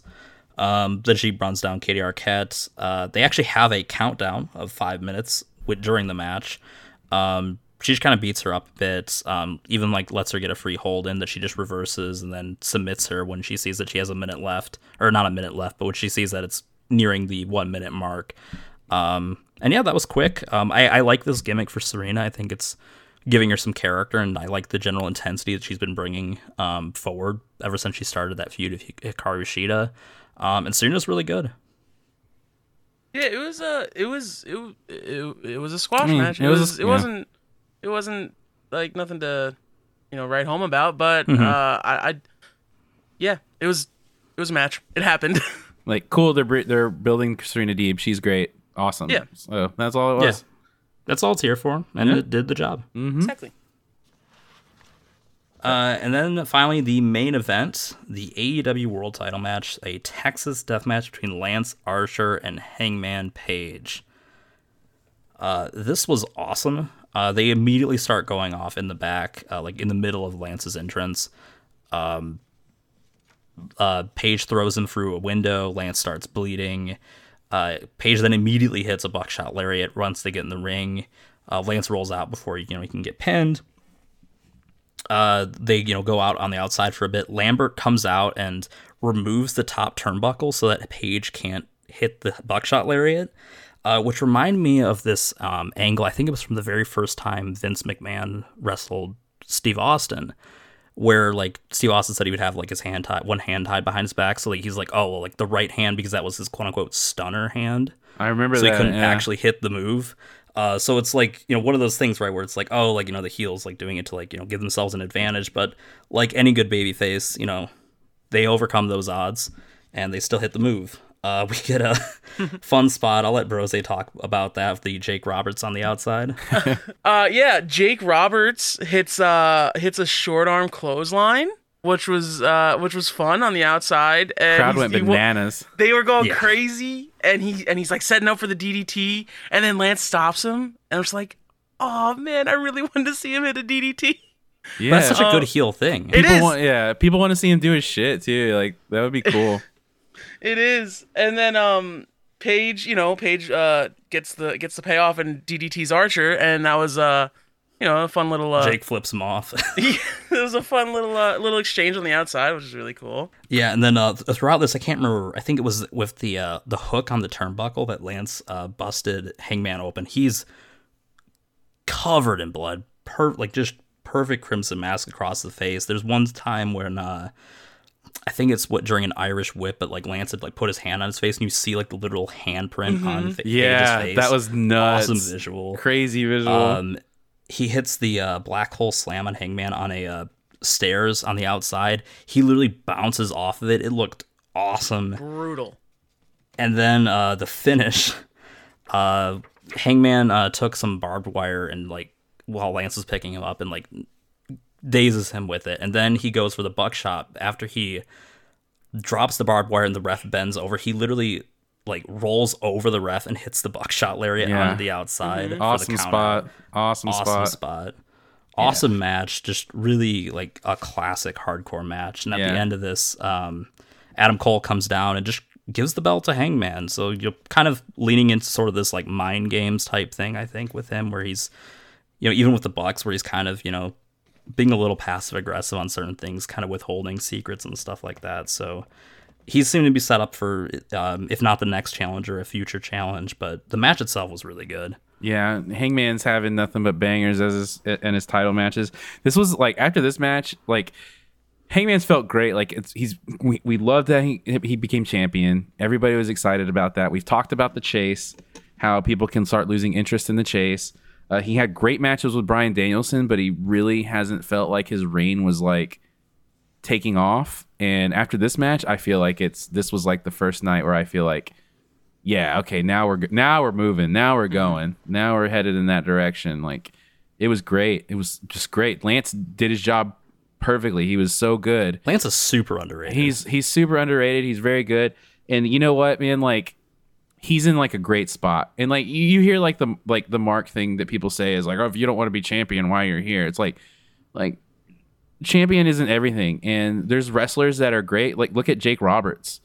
And he made his money mm-hmm. and he was great. And he was the guy that people would feud with before they got the Hulk Hogan.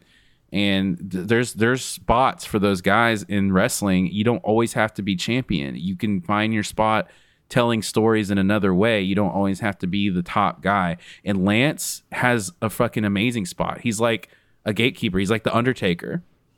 Um, you know, in, in, in like the 2000s where, you know, he's the guy that people had to go through or he's like he's the big show. They they can anytime that they need somebody to come back and do and be and be a healer baby face, he can do it.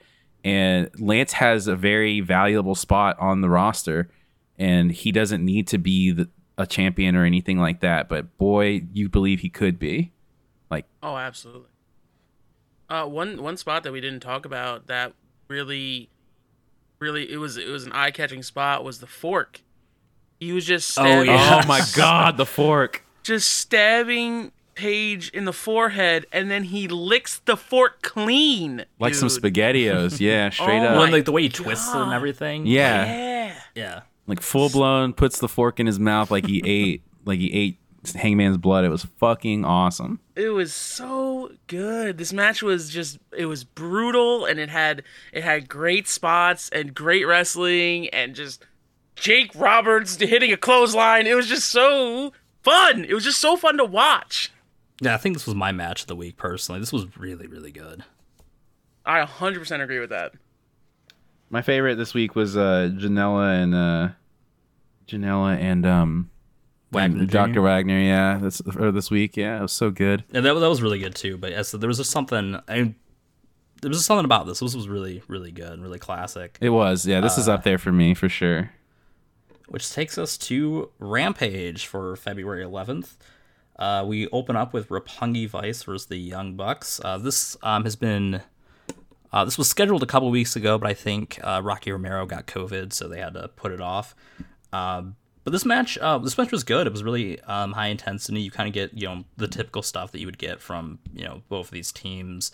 Uh, you get cool high flying spots from both the Bucks. You know, and their heel characters are just kind of mocking them. They mocked the best friends hugging spot where they even did the camera angle zoom out and whatnot. Um, you had some uh, cool spots with a, a Doomsday Device knee strike to Matt Jackson on the outside. Uh, you had a Meltzer driver attempt that was reversed into a roll up, which uh, seems kind of natural, but I don't think I've really seen that happen all too often. Um, you had uh, Danhausen in the match as well, uh, very briefly. I had to go back and watch that because we were a couple minutes late. And then uh, BTE triggered a Trent for the win. Uh, there was a, bif- a brief spot with Orange Cassidy and Cutler. He does the cold spray on Orange Cassidy, but because Orange Cassidy has sunglasses, he just no sells it. Um, I thought that was kind of funny. And then uh, Jay White attacks Trent uh, to set up, um, I believe, next week's show. Yeah, Dynamite, I think. Yeah, it's on Dynamite or Rampage, but that'll be that'll be exciting. It'll be exciting to see Jay White on in an actual TV match. Oh man, I'm pumped. I'm pumped for that. I am so pumped for that. This match What was do you- cool. Oh, go ahead, go ahead. Uh, one thing about the match that I noticed was um, even during the commercial break, they were hitting some crazy spots that like Mm-hmm. you know we couldn't we couldn't really like we could see, but we didn't we didn't get the, the crowd reaction, which is Right. like which is like kind of pivotal, and um, so it just, it just looked it looked ama- it was just it was a good match. It was it was a solid match. It was there was a lot of there was a lot of fun. It was fast. It was they were- they were really going for it, and then like Brandon Cutler and Orange Cassidy end, at the end was really fun. Uh, so yeah, uh, Switchblade's awesome, and that match is gonna be great. So I'm excited for that. Yeah, it was it was awesome. Uh, I I love that you could tell they had a lot of chemistry. They had a ton of matches in in New Japan over the IWGP Junior Heavyweight Championship, Junior Heavyweight Tag Team Championships, and uh, God, you could tell they. I wonder if they had any callbacks. I don't remember those matches that well, but um, they probably had a bunch I of callbacks. Yeah, yeah. So if you watch those matches, then you probably will get a lot out of this match. But it was it was very good. I had a, gr- a great time watching it. Yeah, then we had a quick uh, backstage segment with Daniel Bryan, uh, where he talks about you know the Moxley thing and said that you know I'm you know I'm still waiting for my answer there, but you know the Punk thing's not like a really a setback or anything. And then he's interrupted by Matt Se- Sydal and Lee Moriarty, which sets up Lee Moriarty versus Daniel Bryan ne- or Daniel Bryan Brian Danielson next week. Uh, so that should be really good. Um, Lee Moriarty's a nice up and comer. Uh, Brian Danielson's one of the best in the world. So Great opportunity for Lee Moriarty to show his stuff. He's good. He's great. I loved him in GCW, and I, I was happy to see him in AEW, and uh, I'm excited to see him work with a big star. Like, get that get that fucking shine, get that rub. Absolutely. Uh, then we had uh, Britt Baker versus uh, Robyn Renegade. Um, I'm not sure if she's signed or if she's just been like on Dark or something. I hadn't seen her before. Uh, not really much to this. Was basically a squash. Uh, Britt got 90% of the match. Acted cocky. One with a curb stomp, which she doesn't usually do. She usually she wins with the lockjaw, but she does put it on her after the match until Rosa kind of runs out for the save. Then Jamie runs out to beat her up. Mercedes runs out to beat Rosa up as well. Um, those two kind of get into a fight, kind of teasing some tension there. So, um, yeah, this was kind of just there. Um, it's nice to have Britt on TV more and whatnot and in matches, but not a whole lot to say about this particular match. To me, that's the mo- that's the money feud right there. Uh, Baker and Thunder Rosa. You could you could, I, I'll I'll never get tired of watching their matches. And this is the kind of old school. They could do the kind of old school feud that lasts months and months, maybe even a year, where you have like that big fucking blow off at the end of the year. Mm-hmm. Like this is this is that feud. I could I would never get tired of watching them have matches. I think that they're like perfect. They have incredible chemis- chemistry. Yeah, they're really good They they fit perfect as as opponents. Like that, they need to run with this. They need to run with with Thunder Rosa, Britt Baker. Yeah, I think I think them uh, their feud is gonna be it's gonna be really uh, long, and I think that's a good thing. That's a good thing. Well, they have history already. Did you see? Have you ever seen their uh, their lights out match? I haven't. You gotta you gotta watch Yeah. it. You got that's, is that the one? Is that the one where Britt's face is just absolutely just? completely covered Okay. in blood? Yeah, that's their Because match. I've seen yeah, I've seen the pictures. I've never watched the match though. The match is Yeah, that match- stellar. that match has gotten a lot of attention from people, like in kind of like a lot of those end of year awards. It's like the best match of the year. I wouldn't necessarily go that far, but it is really, really good. And Mm-hmm. if you're into that style, I mean, it's definitely in uh, in contention. Yeah, I'm gonna have Yeah. to watch to be that. fair, it's really, that's really good. that's that's a thing for you to do this week for sure. Absolutely, wa- go out of your way to watch that match. It's awesome. Just uh, top tier women's wrestling there.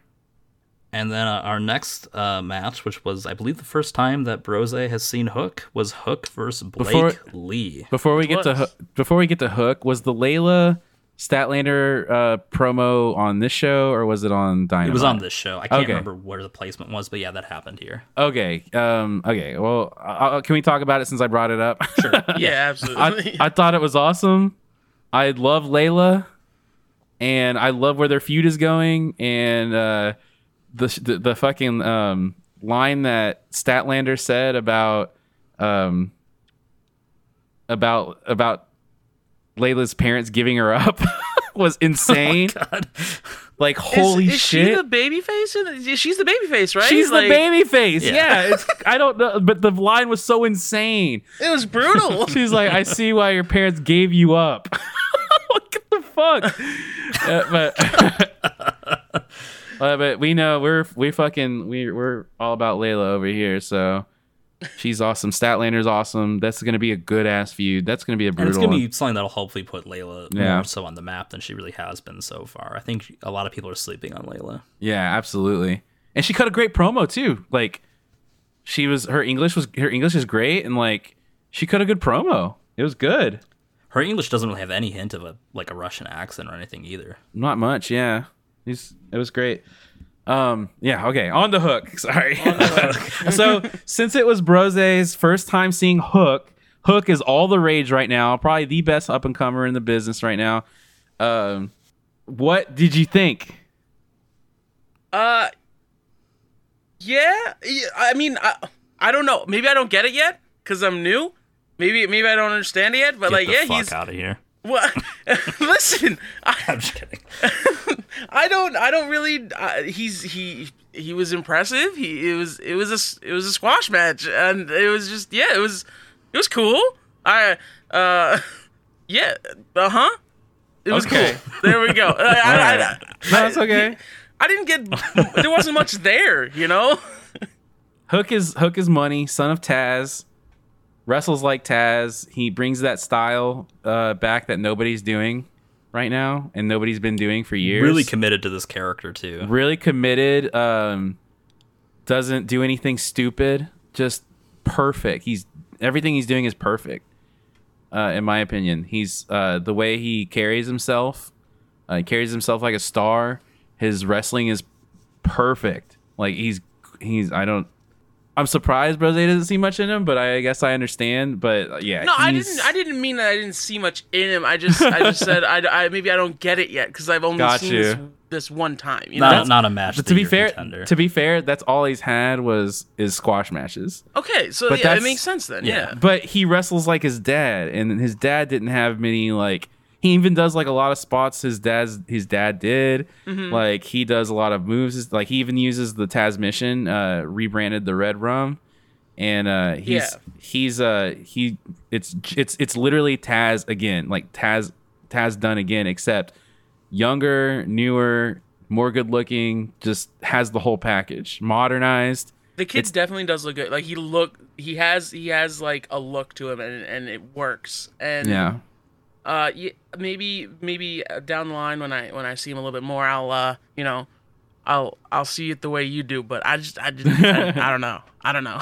I feel you I feel you on I that. liked uh, on commentary that like Jericho was like, you know, he, he's like, I like this guy. He doesn't play to the crowd or anything, and it's like 100 percent just all It's part true, of like, yeah. this package with him. He just goes out like just looks cool, doesn't you know get work for a pop or anything. He just earns it with being a badass. and and that's how you should do it. I, I remember like being at like seminars and stuff when I was wrestling, and they would like if it's like people would do cr- practice matches and they would try to do things like clap to get the crowd into it or be like come on or or like try to get chants going for themselves and they'd be like why do you do that man it looks like you're begging people to give you a reaction and and hook doesn't do that at all. And I, I always hate when people like it's one thing to fire up and look at the crowd. Or if you're like hogan like hogan would do like he would look around right? Like fuck hogan Yeah. but you know he would look around and like he would just give that look and then people would be into it right? But like do do- like a lot of guys will do the things where you like try to get the crowd to come to your aid and like that's just not how you do it. And fucking um hook is a master of like that body language and getting people to like to to cheer for him and and be into him he's got that pro wrestling magic for sure Yes, I guess that takes us to the main event: uh, Jurassic Express versus uh, Gun Club or the Ass Boys, uh, whatever you want to call them. Uh, after that uh, fun little segment last week, I thought this was pretty good. Um, we got some cool um, stuff, some cool like callbacks to um, Jungle Boy did this, uh, you know, crotch chop after taking down I think Austin Gunn, and then Billy Gunn just like sells it, like so like, he's so pissed. He goes up to the ring, like starts pointing and like the finger and wagging it at him, like like how dare you steal my gimmick and whatnot. Uh, a lot of other f- fun stuff. Um, they just like all four guys in this match were really good. Um, Billy Gunn and Christian did some stuff on the outside. Uh, that would honestly be a pretty fun match to see, to be honest. Uh, just like two vets that are honestly both pretty underrated.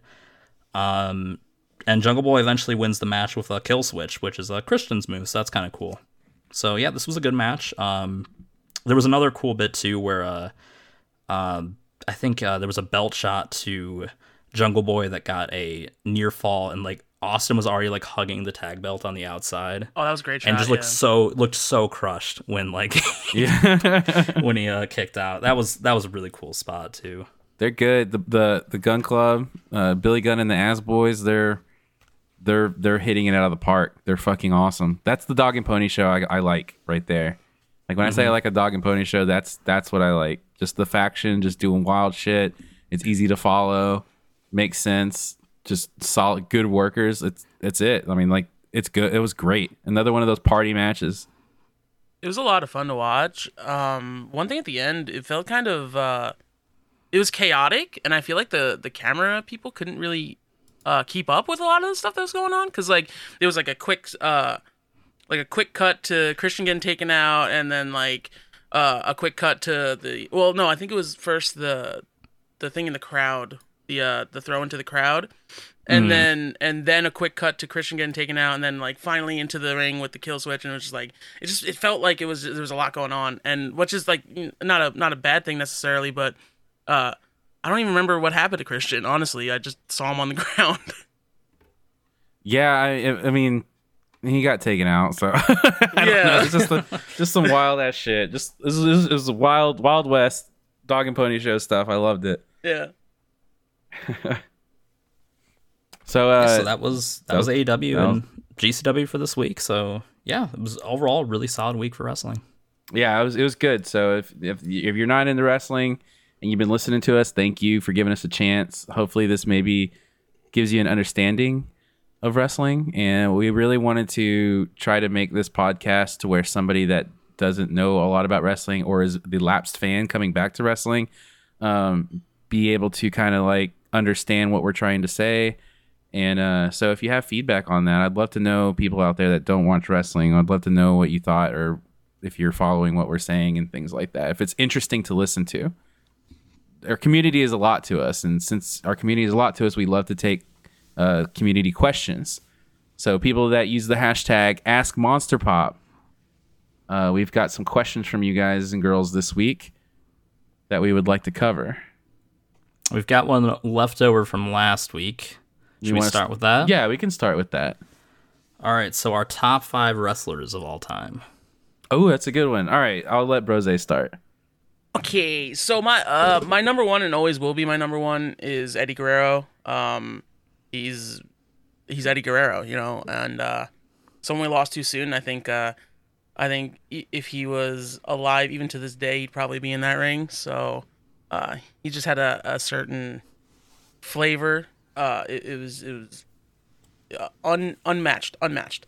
Um, at the top of probably second is probably Shawn Michaels. I like Shawn Michaels. Uh, I like the you know uh, when he came back and he was just like putting on bangers and just maybe not uh, Saudi show Shawn Michael, but um, God.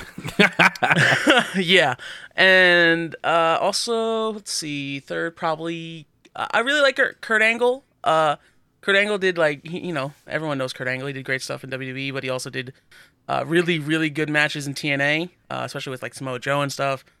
Um, so yeah, Kurt Angle's uh, Kurt Angle's on there.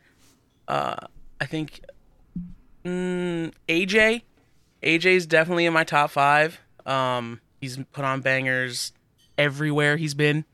AJ Styles, just for Uh, AJ Styles, clarification, yeah. No, I meant AJ Lee. No, AJ Lee's cool too. Um, Well, I mean, there's AJ Gray. There's, yeah, there's a whole lot of true. AJs. A lot of AJs. AJ Styles, yeah, he's uh he's someone who's literally been everywhere and literally had great matches everywhere he's been. Um, and then I think I have to put I think at number five I have to put Taker because like he's Taker. Uh, he he's maybe maybe not so much uh towards the end of his career. Uh, they weren't the matches weren't great, but you know he did uh he he's just Taker, you know? He's Taker. Yeah, Everyone he'll always Taker. have that aura. He always has that. Yeah, his char- best best character in wrestling uh, of all time, honestly. And uh, yeah, so yeah, my top five, pretty easy. Those are good choices. Those are real good choices. What about you, uh, EOD? All right, yeah. So I get, um, I actually put a lot of thought into this. I mean, there's some that like I, I think are kind of relatively inflexible. Others, like if you honestly, if you ask me again next week, I might change a few of these, uh, just because like I like so many people. But uh, actually, quite a few similar to uh, Brose, but um, kind of like in not necessarily in a particular ranked order, but just sort of semi chronologically. Uh, Shawn Michaels, honestly, just one of my favorites. Uh, the thing that honestly submitted uh, him as like one of my favorites was uh, I love a good troll, and the promo where he like played Bret Hart's music in Canada is just a classic segment, and I just absolutely love it. Um, then I would say uh, Stone Cold Steve Austin, uh, my cousin who really got me into wrestling. It's his favorite wrestler, and I can't honestly disagree. He's really um, had just like a really fun energy to him throughout like his Attitude Era run, um, and like you know never had a really dull or boring segment to speak of. Uh, next, I would say Kurt Angle. Um, just loved Kurt Angle in any capacity that I saw him in. Um, it was a little sad, kind of his last run, and just seeing how much he was like beaten down and whatnot. But I, you know, still really love him. I'm still really bitter that Baron Corbin was his retirement match, but Oh my god. yeah. oh well. Um, and then a couple people who are a little bit more modern. Um, Brian Danielson. Um, I, re- I was kind of a little bit more of a latecomer to him in the sense that in WWE, I thought he was like that was where I discovered him. I thought he was a little overrated at first, um, just because like it's kind of really hard to tell just how skilled some people are with just the way the WWE system works. But uh, when I really got to see like him like really delve into his character work, especially that heel run that he had as like the planet's champion with the hemp belt and all that stuff, um, I just loved it. It was like every minute he was on TV was must watch for me. Uh, and then last up, kind of following up on my uh, got hooked moment is uh, Kenny Omega. Just um, anything that he's done has really just captivated my attention and whatnot. Uh, his whole title run um, in AEW was incredible. And yeah, those are my top five. Those are good too. Uh, my top five, um, no particular order. I don't want to like put any of these guys in order. And and honestly, this this changes for me all the time because I'm always like learning about stuff and and uh, studying. And as I learn and understand wrestling more, um, as I get older, like it changes for me then too. But right now, I'd have to say, okay, so number five, Kenta Kobashi. Um, dude's amazing fucking he could have been a big star even in America. Uh, just oozes charisma, has the most brutal matches, has that like fighting spirit style and uh, King's Road style. He's just fucking I don't know. He's great. He's just those early those '90s All Japan matches and just uh, he was a big influence on me when I was wrestling. Like I was very much into him, and I was just I was doing a lot of shit that he does, and uh, I liked him a lot. Um, Samoa Joe is on that list. He's uh, he's one of those guys that you can buy into. He kind of makes his spot, and um, you just he's believable. He's just I, I I love that about him. He's a really great wrestler. He's believable. He cuts fire promos. Um, he's like the one guy that you could put it you, that you that they put it Brock Lesnar against that you believe could fucking destroy Brock Lesnar. Like he's up there, man. His two year title reign in Ring of Honor was uh was just unreal. Uh, Brian Danielson is another one. Same thing. Ring of Honor World Championship run is just top tier. He made everybody he had matches with, and that's one of the things that I always see. Like people that just make other wrestlers that make wrestling better. And Danielson is such a great wrestler that he made every single person that he was in the ring with uh, while he was champion in Ring of Honor. One of the best title runs I've ever seen. Um, I'm kind of iffy on Ric Flair on as a person, but Ric Flair is definitely one of the greatest of all time. Uh, another guy that made people uh, look great, uh, that made wrestling better, made people that he was in the ring with. He also had a, you know, he's epic title reigns, NWA World Champion. Uh, he's like one of the few guys that you know that has signature moves, but they're all moves giving somebody else, like giving, like taking the flare flop, uh, getting thrown off the top rope, things like that. A lot of his stuff is like somebody fucking him up, and I thought that's just so cool and selfless as a wrestler, and um, he's definitely one of the all-time greats uh, for me. Uh, what am I? Is that four? Who, who? It's such a it's such a hard decision for me. Um, God, this is a this is this is gonna be a really really really surprising one, but um, it's a really it's a toss up between two very different wrestlers, uh, Nick Gage and straight up Nick Gage and uh, Kazuchika Okada. Okada is another one of the another one of those guys that makes everybody he's in the ring with. His title reign, his uh most not this current one, but the one before, um, in New Japan as IWGP World Heavyweight Champion was just Well, just heavyweight champion, right? it's uh well yeah heavyweight champion. It's a world championship though, so he's uh just he was the best and he he's still up there. He's still top three in the world right now and I think we're kind of living through one of the most golden eras of pro wrestling in history, and some people don't even realize it. Like you say what you want about the Attitude Era, but this era of actual wrestling is the golden era, and uh, Kazuchika Okada, he kind of leads that uh, for everybody. He, um, yeah, his fucking title reign that made Kenny Omega. Um, everybody you watched, it was you were just glued to see what he was gonna do. Like he's he's incredible. And then Nick Gage is just he's he's pure pro wrestling magic. He's not very good, but he knows how to tell a story and he knows how to make you feel for him. He connects with rest he connects with the fans that watch him in a way that almost nobody else can do. And uh, that's rare. It's rare for it's rare to find a wrestler that can connect with people the way he does. Um he believes in what he's doing. He's he sticks to his character. He's always Nick Gage, no matter where he is or what he's doing, and he has a lot of respect for wrestling in that way. And uh, he's one of my favorites of all time, straight up. Can I make a quick comment about you and Nick Gage? What about me and Nick Gage? All right, so this guy, when that Dark Side of the Ring uh, episode about Nick Gage came out, and when the the Matt Cardona and Nick Gage match happened, would show everyone who would entertain him or like even didn't want to see these matches. He would force them to watch that. He would force them to watch the documentary. You were obsessed with Nick Gage for I like was- a, couple months span. I was. I'm still obsessed with Nick Gage. I know. but like, like uh, the thing is, is I want to see like when I would show people like Nick Gage stuff. I want to see how their reaction to him. I want to see people that don't like wrestling, like how they take Nick Gage, like how they like how they react to Nick Gage.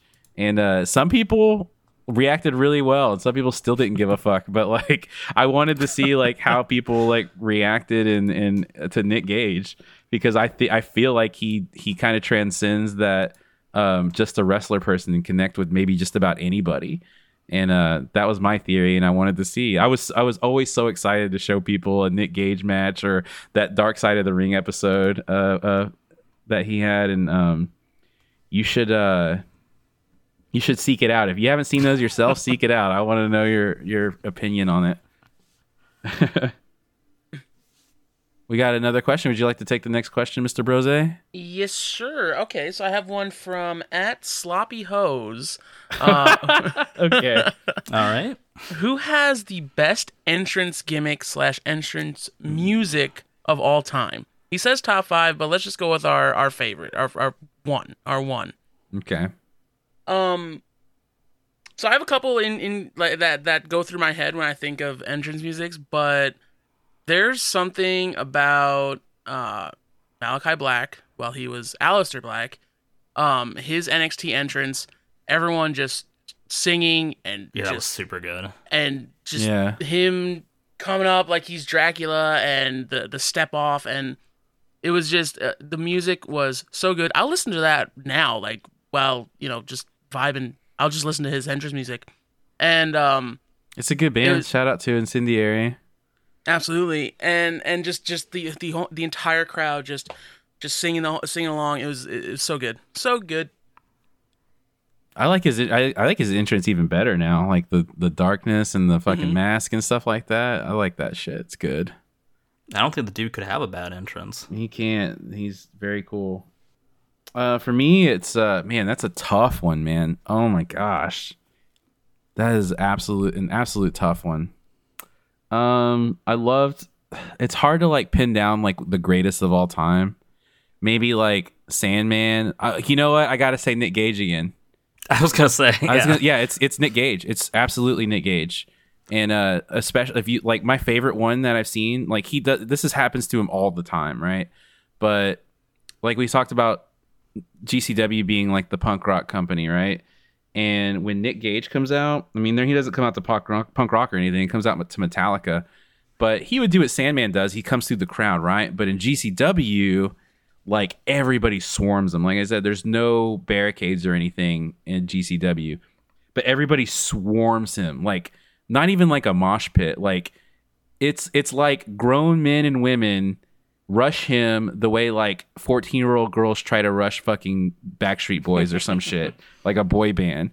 And it's crazy. And everybody's tapping him on the shoulders and they push him. Like he encourages people to push him and stuff like that. And then he pushes them back and it's like shaking hands for Nick Gage. And uh it's it's epic. If you've never seen a Nick Gage entrance, I like watch his entrance with his match with Matt Cardona. It's just fucking unreal. Like y- you don't even see him. At so half of the time, you don't even see him because he's covered in a sea of people, and he's like pushing his way through to the ring. It's just an unreal fucking thing, and is and it's long. The fucking the entrance is long, and uh, God, when he finally gets to the ring and they announce him, he's got the longest intro ever. But dude, there is nothing that gives me goosebumps more than whenever they announce him and they're like, he's MDK, and everybody goes, all fucking day. Nothing gives me goosebumps more in wrestling than that fucking part. It's so cool, dude. Like just the whole thing. So I'm gonna go with Nick Gage. Yeah, those are all really solid choices. I guess the the one I would add, um, like I mean, like Undertaker, like kind of comes up naturally too. Um, I think as I grew older, I kind of like developed less patience for it, to be honest. um, but uh, I honestly, I think like Kane had like a really awesome entrance, like when he like first debuted. I mean, especially the initial one, right when he like came out to like rip open the cage and whatnot. But I think like he stands out as always having like really cool entrance, like the red lights and stuff like that, and the music was cool. Um, yeah, that's who I would kind of add to that list. But yeah, both. I mean, Malachi or Aleister Black are really good entrances. Nick Gage, obviously, it's just a really energetic entrance, and I mean, it's no wonder that they had to cut his match short at the uh, Hammerstein Ballroom, right? When his entrance is always Yeah. longer than the match itself. All right, let's take another question. Let's see, what do we have here? Ah, this is a really good one, I think. Um, sarcastic wheat says, "Did anyone ever figure out what The Rock was cooking?" okay, that's funny, but he actually did have a really good question. Also, what's your opinion about wrestlers leaving wrestling to pursue acting careers? Um, I'm all about it. I think it's cool. Uh, I I don't necessarily like when they leave wrestling forever to do acting careers because I know like Hollywood kind of frowns on wrestling, so they kind of leave wrestling in their rearview mirror, not because they probably want to, but because they um they just you know it'll be bad for their fucking rep. So, but I, I think it's great. I mean, anytime a wrestler can get into the mainstream and be in some movies and be seen uh, by other people, that's good for wrestling to me. I think that's great for wrestling. So I'm all about it. Um, it's I don't like when celebrities come into wrestling, but when wrestlers become celebrities in a in, in a different medium, I, I like it. Yeah, and I mean it's a hard business to like maintain your entire life, right? You know, acting definitely has a bit more longevity to it, but you're not taking, you know, constant bumps or other injury risking performances and whatnot, at least usually. Um, so yeah, I mean, I think it's, you know, it's, it's good that they can do that. I mean, if you have the ability to, you know, make a career as an actor, then yeah, like I'm Yeah. totally fine with it. Makes they make some money. I, I'm all I'm I support that. You know, they make some money without having to fill their bump card. Then that's a good thing. Yeah, absolutely. And like especially when they become like so mainstream, like like Rock and Cena and you know, uh, even Stone Cold to some extent. Like they all have like really, they all have acting chops. They could do it, and um, them them still maintaining their relevance even you know 20 years after their after their initial run in uh in like you know WWE or any other organization. Um, I think it's a it's a good thing. It, it gets eyes on the on the product. It's good. I like it. Agreed. I, I have a I have a question here from uh from uh my friend Wesley. He asked me to uh, answer this question on the show like a week ago, and I forgot to bring it up last week. But he asked, why don't we see more co-ed matches or intergender wrestling matches? Because um, the match between Tessa and Sami Callihan was so good. Um, I agree with you that that match was amazing. I don't think that. Um, man, this might be controversial. It's controversial not palatable for a mainstream audience. It's not necessarily palatable for a mainstream audience. With that said, it is very popular with the mainstream audience, but not for the reasons that people want it to be. Like if you look at intergender wrestling on YouTube, they get insane views, like crazy mm-hmm. amounts of views, like millions and millions and millions of views. And the thing is, is I don't think people are watching it because they want to see a good wrestling match between a man and a woman. I think a lot of people watch it because it's some kind of sick perversion. And um but as far as like wrestling that we see, like sometimes like you said, it's not very palatable and sometimes it's not believable. I'll just be honest and say it's not believable sometimes. Um especially when there's like a big size difference. Tessa Blanchard and Sami Callihan was phenomenal, but Tessa Blanchard is believable.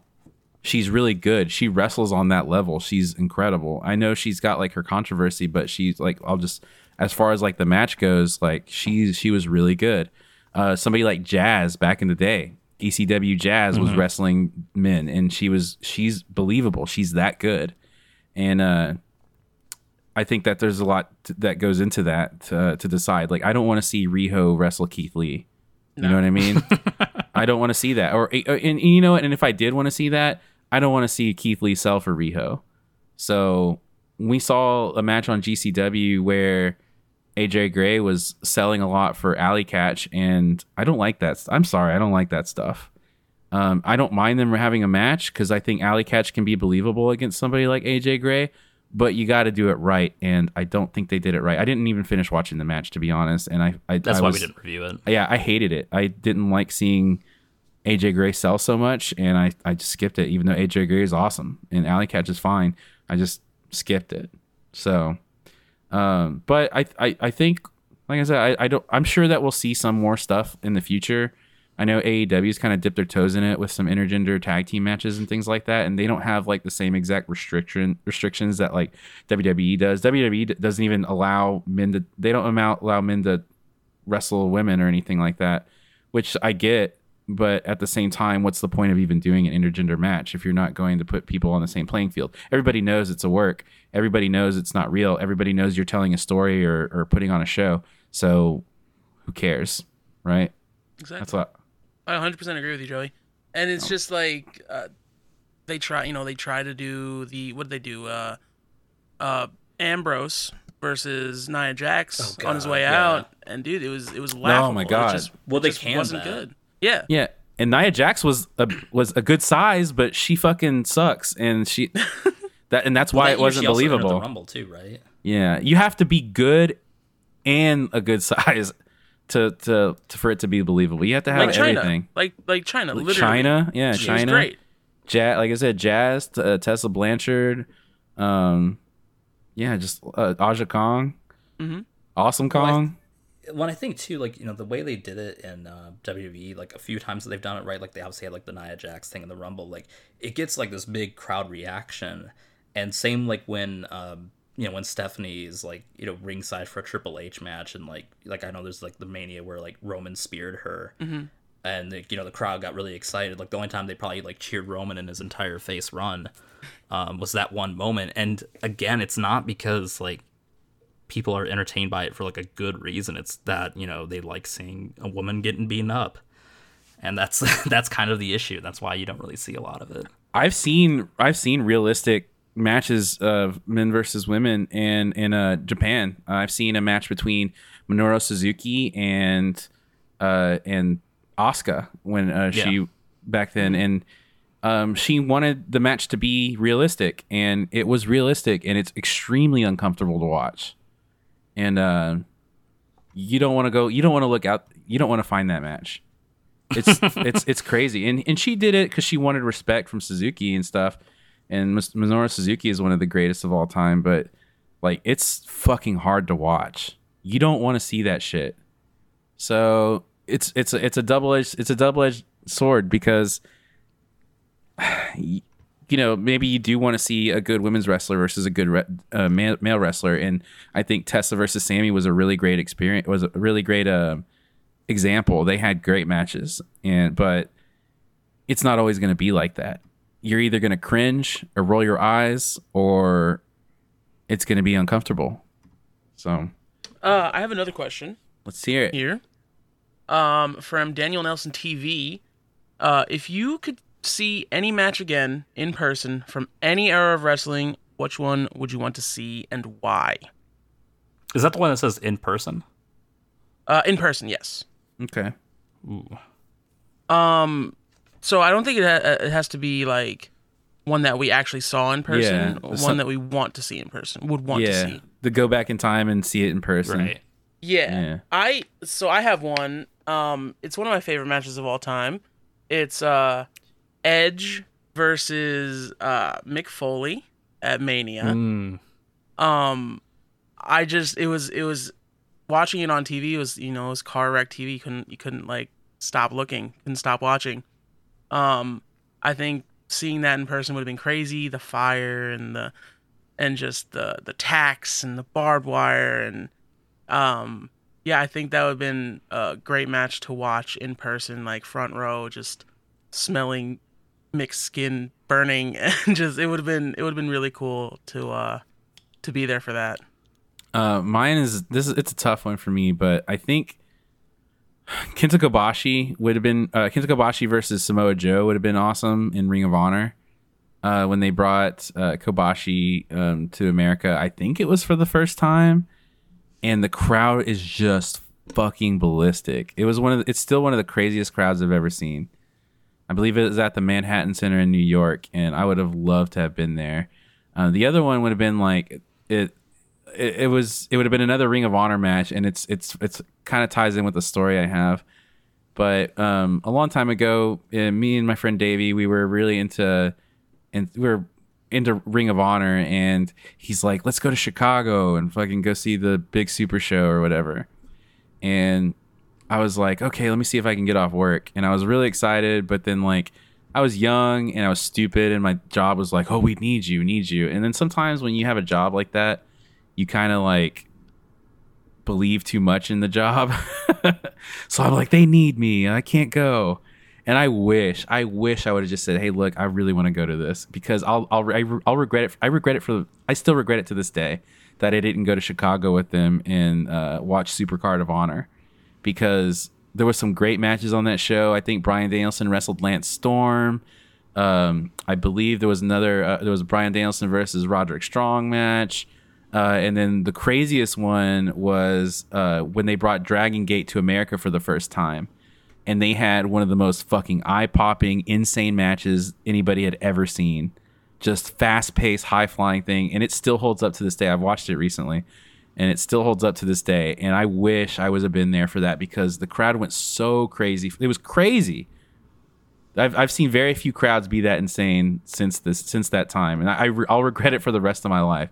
So if you ever have a chance to go see a cool wrestling show, and you just know in your heart you should go, dude, fuck work. Tell them that you got shit to do. just go, just fucking go. So my answer, I guess, um, just for the environment, honestly, that uh, the WWE ECW one night stand, the first one with the mm. RVD versus um, John Cena, I think just for like the environment in that match, that would have been really fun to be at in person. I agree. That would have been that, that would have been sick. I would have loved to go to, to one night stand. We I remember we watched that live on pay per view and it was fun. It's a big group of us. It was fun. All right, we have any more questions? Uh, we have uh, we have quite a bit actually yeah, from the past two weeks. Um, here we go. Uh, from Lucha Bear seven seven seven. Uh, favorite comedy act: Jimmy Wang Yang, Cheeseburger, OG New Day, and head cheese uh, for him. Okay. Um, dude, I, I love comedy and wrestling. like, it's fun. it makes it makes uh I think it makes it makes for good TV, and I think um back in you know the the ruthless, ruthless aggression era, quote unquote. Um, I think Jimmy Wang Yang was my favorite guy. it was just it was just super fun to watch him just you know dance around when he was when he was coming down to the ring, and then like he could also he was he was a great cruiserweight. Um, so yeah, I think uh, I don't want to piggyback off of off of Lucha Bear, but I'd say I'd say Jimmy Wang Yang is probably one of my favorite comedy wrestlers. What about you? What about you, EOD? Um, uh, can I like is Freight Train from Five Dollar Wrestling an appropriate answer here? Like he's I, not explicitly a comedy act per se, but it's hard to think of someone funnier than him. Yeah, I, I, I mean, I guess that counts. Yeah, Freight Train's yeah, I mean, fantastic. Honestly, like, their whole roster is hilarious, but like Freight Train just the way he cuts promos and everything, and the way he like does certain moves and whatnot, like I, I love him. I'm a huge fan, but it's he is hilarious. If you I haven't watched uh, a freight train thing, if uh, particularly, I mean, he does use some choice language in it, but uh, if you can ever hunt down his promo with uh, Eugene, um, who I guess was also a comedy act himself, but that was a pretty tasteless one. Um, but if you can ever find the promo for that, uh, I would advise you watch it. It is hilarious, but be warned, there's some choice language in it.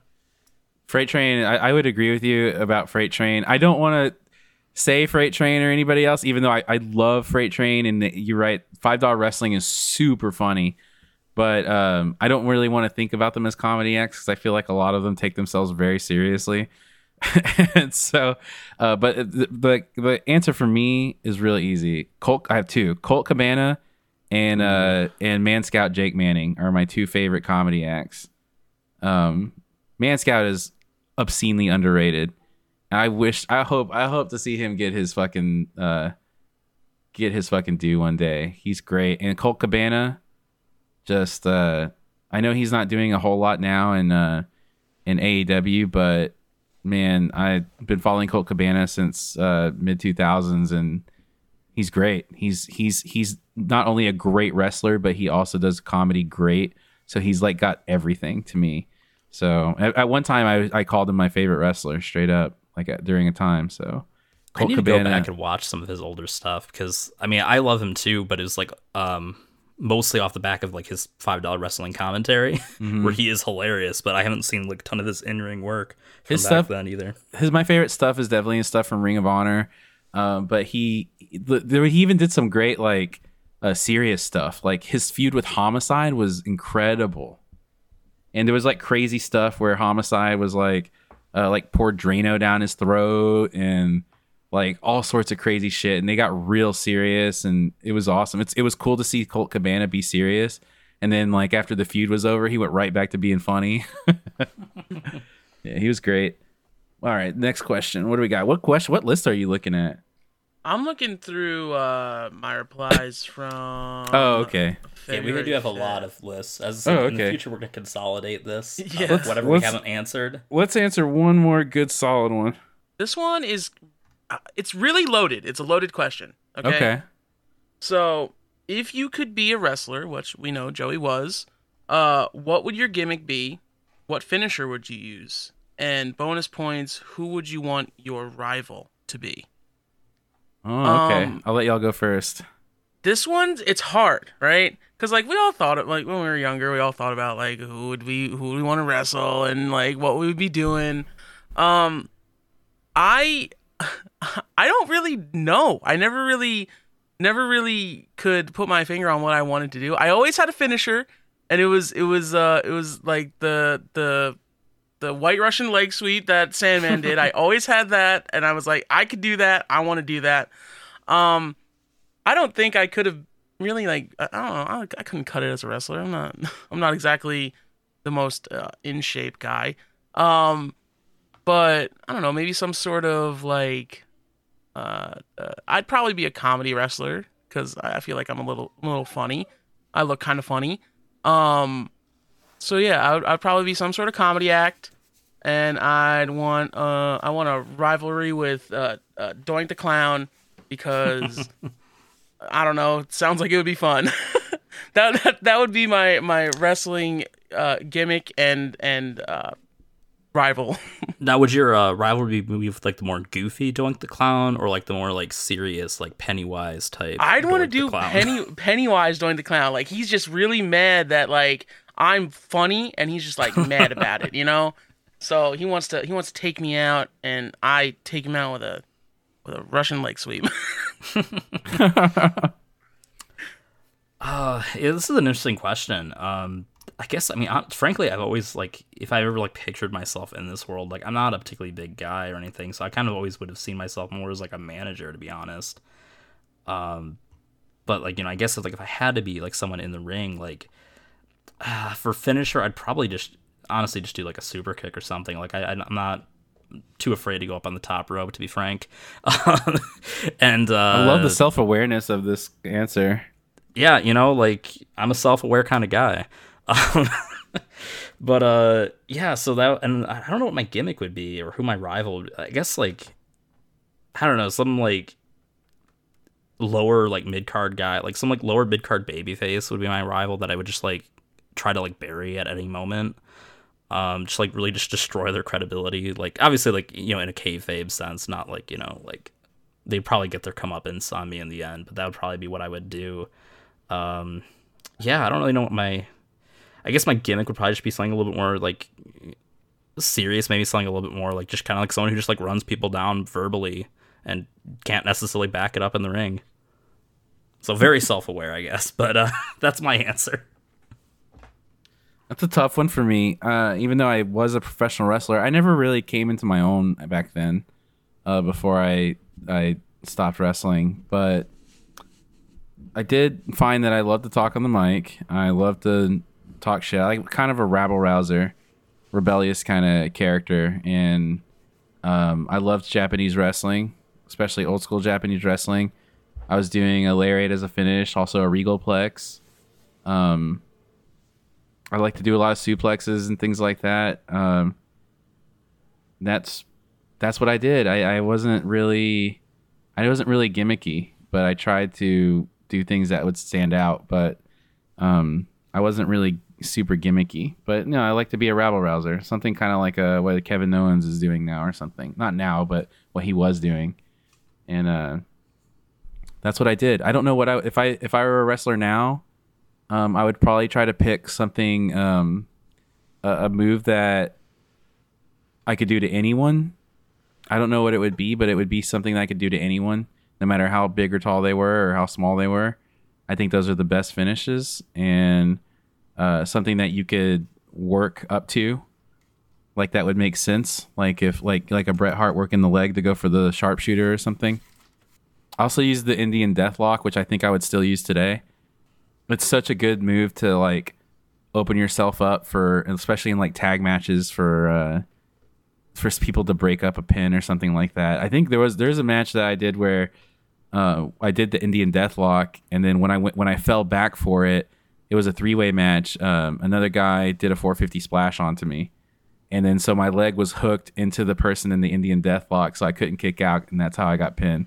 I, I love that finish till to this day. It's, was it's a good it's a good finish, and um, so but now yeah, I would pick something that I would probably still be the same kind of character, but maybe not so over the top, and I think I would be better at cutting promos now. Um, and I would definitely be more serious. I wouldn't be so like a silly heel kind of thing. That's what I would do now. And who would you want as your rival?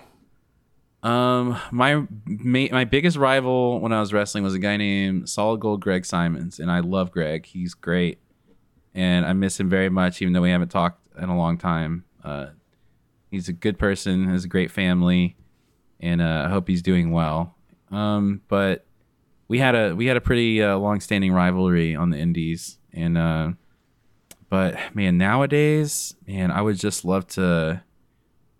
I think I would work really well with someone like kind of straight laced, like a straight laced baby face. Um, man, who could it be? Who would it be? Why am I drawing a blank? Would you constitute someone like a Jungle Boy in that category? Yeah, I think Jungle Boy would be a good one. Yeah, somebody that's very like uh not like white meat baby face, like a very pure baby face would be I think I would uh work really well with. Nick Gage would be somebody I think I would work really well with, you know.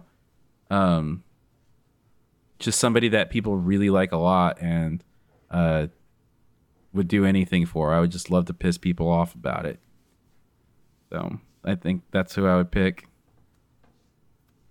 I'd love to wrestle Nick. Yeah, I think I think Nick Gage would be great. Yeah, now that I think about it, I'd be I'd have a lot of fun with that. I think I would say some mean shit, but I would still love Nick Gage. So That's That'd how all be the a- great rivalries are, Yeah. right? You know, in a Yeah. non kayfabe sense, you know, you're you that'd be develop a relationship with these people. Mm-hmm. Oh my god, I would love the heat that I would get from working with somebody like Nick Gage. It'd be great. Gotta go for that Matt Cardona heat. Straight up, I'd I'd make it worse. I think I'd do. I think I'd, I think I'd I think I would get more heat. I'd I'd I'd Go to diff- places he was afraid to. I'd be different. I'd do different things. Yeah. No. I, yeah. I would do different things. Like Matt Cardona is kind of uh, like he's he's good and but he's kind of he kind of wrestled like a chicken shit as a heel, which is fine, which is good, which is good for what he's doing. I wouldn't be a chicken shit. I would do things that would make people really mad. So they would get- they would, they'd be scared for Nick, and then Nick would overcome. That was a great question, man. That was a That was really, really good. It's a good Yeah. one. Loaded. I, I told you it was a loaded question. You It was very loaded, yeah. But yeah, that's our that's our show for this week. We already went two out over two hours this week. Um, Probably editing quite a bit out though. we did, Yeah. yeah. Well, you know, we actually talked about more stuff in the same amount of time. So, uh, we hope you enjoyed this episode. Thank you so much for giving us questions and stuff like that. Thank you so much for all the listeners. We're getting a lot of listens, and like, holy shit, that's insane. I appreciate it. Uh, we all appreciate it. Uh, we have so, like we said last week, we have so much cool shit planned for you guys. So please stay tuned and thank you for going on, going with us on this journey uh, as we take Monster Pop to the next level. Hell yeah! Thank you guys so much, so much for listening. Uh, we hope you uh, you enjoyed, and uh, make sure you follow us on the socials. It's good things on there. See you guys next week. It's been fun. Bye.